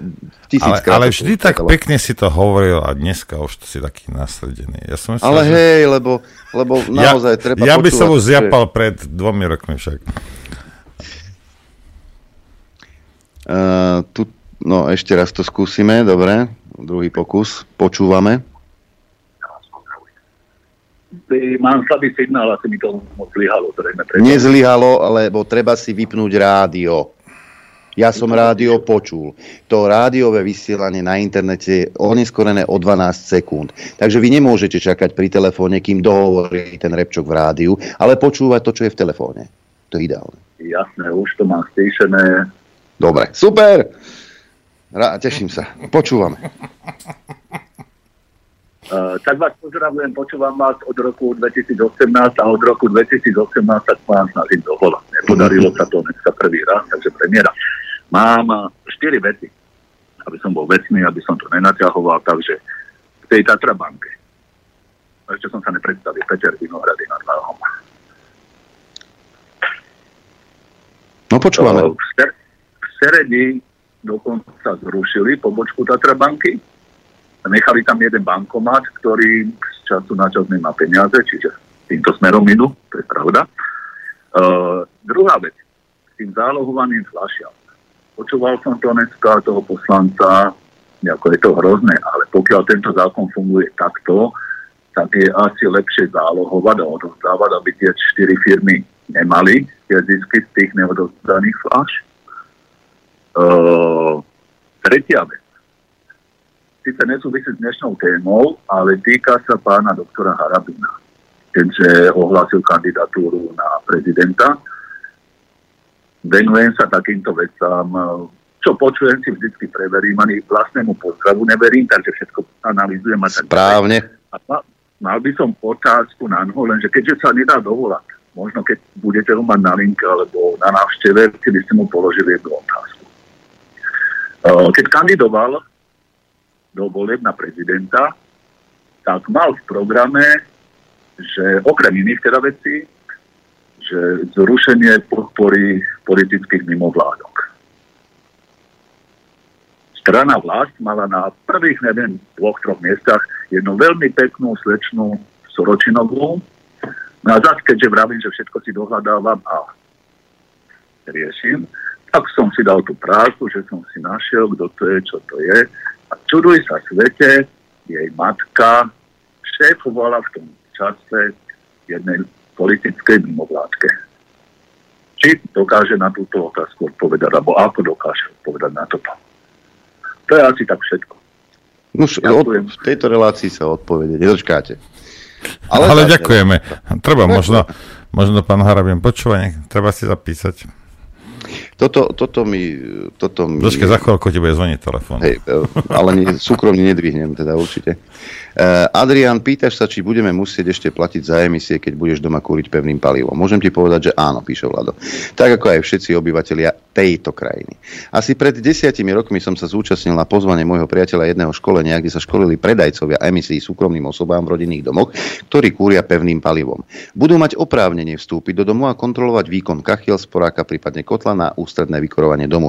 Podľa e, kilovatového výkonu si bude majiteľ musieť kúpiť emisie na vykurovaciu sezónu. Žiadny zákon ani legislatíva ešte nie je schválená, ale dostal som informáciu, že bude. Po prvej prestávke som si zbalil veci a zo školenia som odišiel s tým, že nemám záujem. Áno, teraz je to len tak um, potroške, rozumieš ma, že... Iba hryskajú teraz. Ti budú kontrolovať, čím kúriš, aby si nespaloval nejaký odpad. Budú mať právo. Ale legislatíva sa už vytvára, už sa vytvorila a bude platiť od roku 2027. Následne národné štáty príjmú prí, e, určité zákony. Takže opäť jedna z vecí, ktorých by si povedal, že toto, to je tak na hlavu padnuté. No, No hád. Možno aj Charles Michel bude platiť emisné povolenky za to um, lietanie tým Však, jasne, veď, veď z, tvoj, z tvojich to cvakne. Jasné, Poču, Počúvajte, ja som to povedal nieraz a poviem to zase, je čas rozmýšľať hej, a silne, silne uvažovať o tom, ako vystúpiť z tohto šialeného spolku, čo sa volá Európska únia. Dávno to neplní tie tie veci, ktoré sme si mysleli, alebo niektorí si dodnes myslia. Hej. Treba stať odísť, treba sa nachystať na plán B, lebo však môže byť to, že sa to samé rozpadne takýmto spôsobom, ale na to by som sa nespoliehal. Ale kdokoľvek, kdokoľvek chce vládnuť na Slovensku chce niečo robiť, musíte byť nachystaní na to, že z toho spolku sa pôjde preč. Toto nám nerobí dobre, nerobí ekonomika nám, proste, to, to, to, to, toto je hrozné niečo. Hej. Oni si to normálne, to je proste samovrah, ktorý si strelí do hlavy a ty máš hlavu tuto z druhej strany a, a čakáš, či ťa trafí, alebo nie. Ideme Posledný telefonát. Nech sa páči. Áno.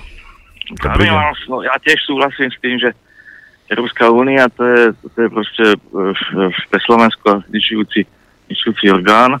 Mali by sme z toho vystúpiť. problém samozrejme, že ako. Tak mali by sa ako preskúmať. Ale mám dve pripomienky napriek tým plastovým fľašiam. No, to, to je pekný podbod samozrejme, s tým súhlasím ako, ale zase mám takú jednu poznámočku maličku, že v Kauflande sa dá získať aj hotovosť bez toho, aby ste mohli kúpiť. V Pidli neviem, to ešte skúsim zistiť.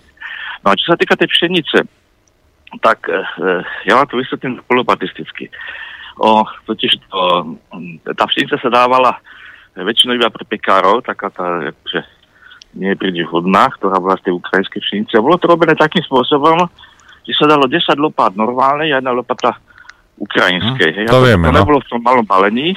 Tým sa to zrejme znížili tie reziduálne hodnoty a preto tá, tá múka tá bola v podstate v poriadku. No ale teraz, ak ste čítali, tam robili kontrolu tej samotnej pšenice, tak tá bola samozrejme kontaminovaná, ale ak to zistili aj Maďarsko a Polsko, samozrejme to není nejaké, nejaké moc prekvapí. A samozrejme tá firma, ktorá to doviedla, doviezla, tak by mali pekné normálne do basy, aj teda, ale zrejme to bolo nejak aj s tým, s tým e, Kolárovom spolu nejako spečené dokopy, mal by to poriadne vyšetriť. No, takže, takže asi takto. Dobre, ďakujeme. Otázka je, kto to bude vyšetrovať, keď policajti sa zaoberajú vykrúcaním rúk starým ženám. Však. Hej. Alebo naháňať Fica za tlačovku, kreténi. Hej. Nič inšie, nič inšie nemajú na práci. Dôchodcovi skákať po hlave. Hej. Ľuďom, ktorí legitímne úplne v kľude protestujú proti nejakej gorile, hej, tak, tak, tak ich mlátiť alebo ich, alebo ich posypať slzákom. Toto vie slovenský policajt. Hmm. Toto, takéto všeobecné ohrozenie, či bude vyšetrovať a prečo by to robil. Nie je jednoduchšie chytiť nejakú 70-ročnú ženskú 40-kilovú a povykrúcať jej ruky. A doma povie deťom, bože, dneska som zasiahol proti takej, no to bolo hrozné. Alebo vyšetriť Hrdý odovz, odovzdanie stíhačiek na Ukrajinu. Žebráci ste. Na, na Ukrajinu. Patrioty chodia naspäť na údržbu, nemáme vlastné e, obranné prostriedky, všetko vyvážame na Ukrajinu. Nie je toto náhodou vlasti zrada alebo ohrozenie bezpečnosti Slovenskej republiky. Ja sa len pýtam. Nič viac, nič menej. A to bola moja posledná otázka. Sama sebe sa. Už je 59. Tak sa rozlúčime. Ďakujem vám za pozornosť, za podporu. Počuť a vidieť sa budeme opäť zajtra. Majte pekný deň. Takisto ďakujem a za podporu, ktorú nám prejavujete. Od dnes začína Šafin ide smerom ku vám.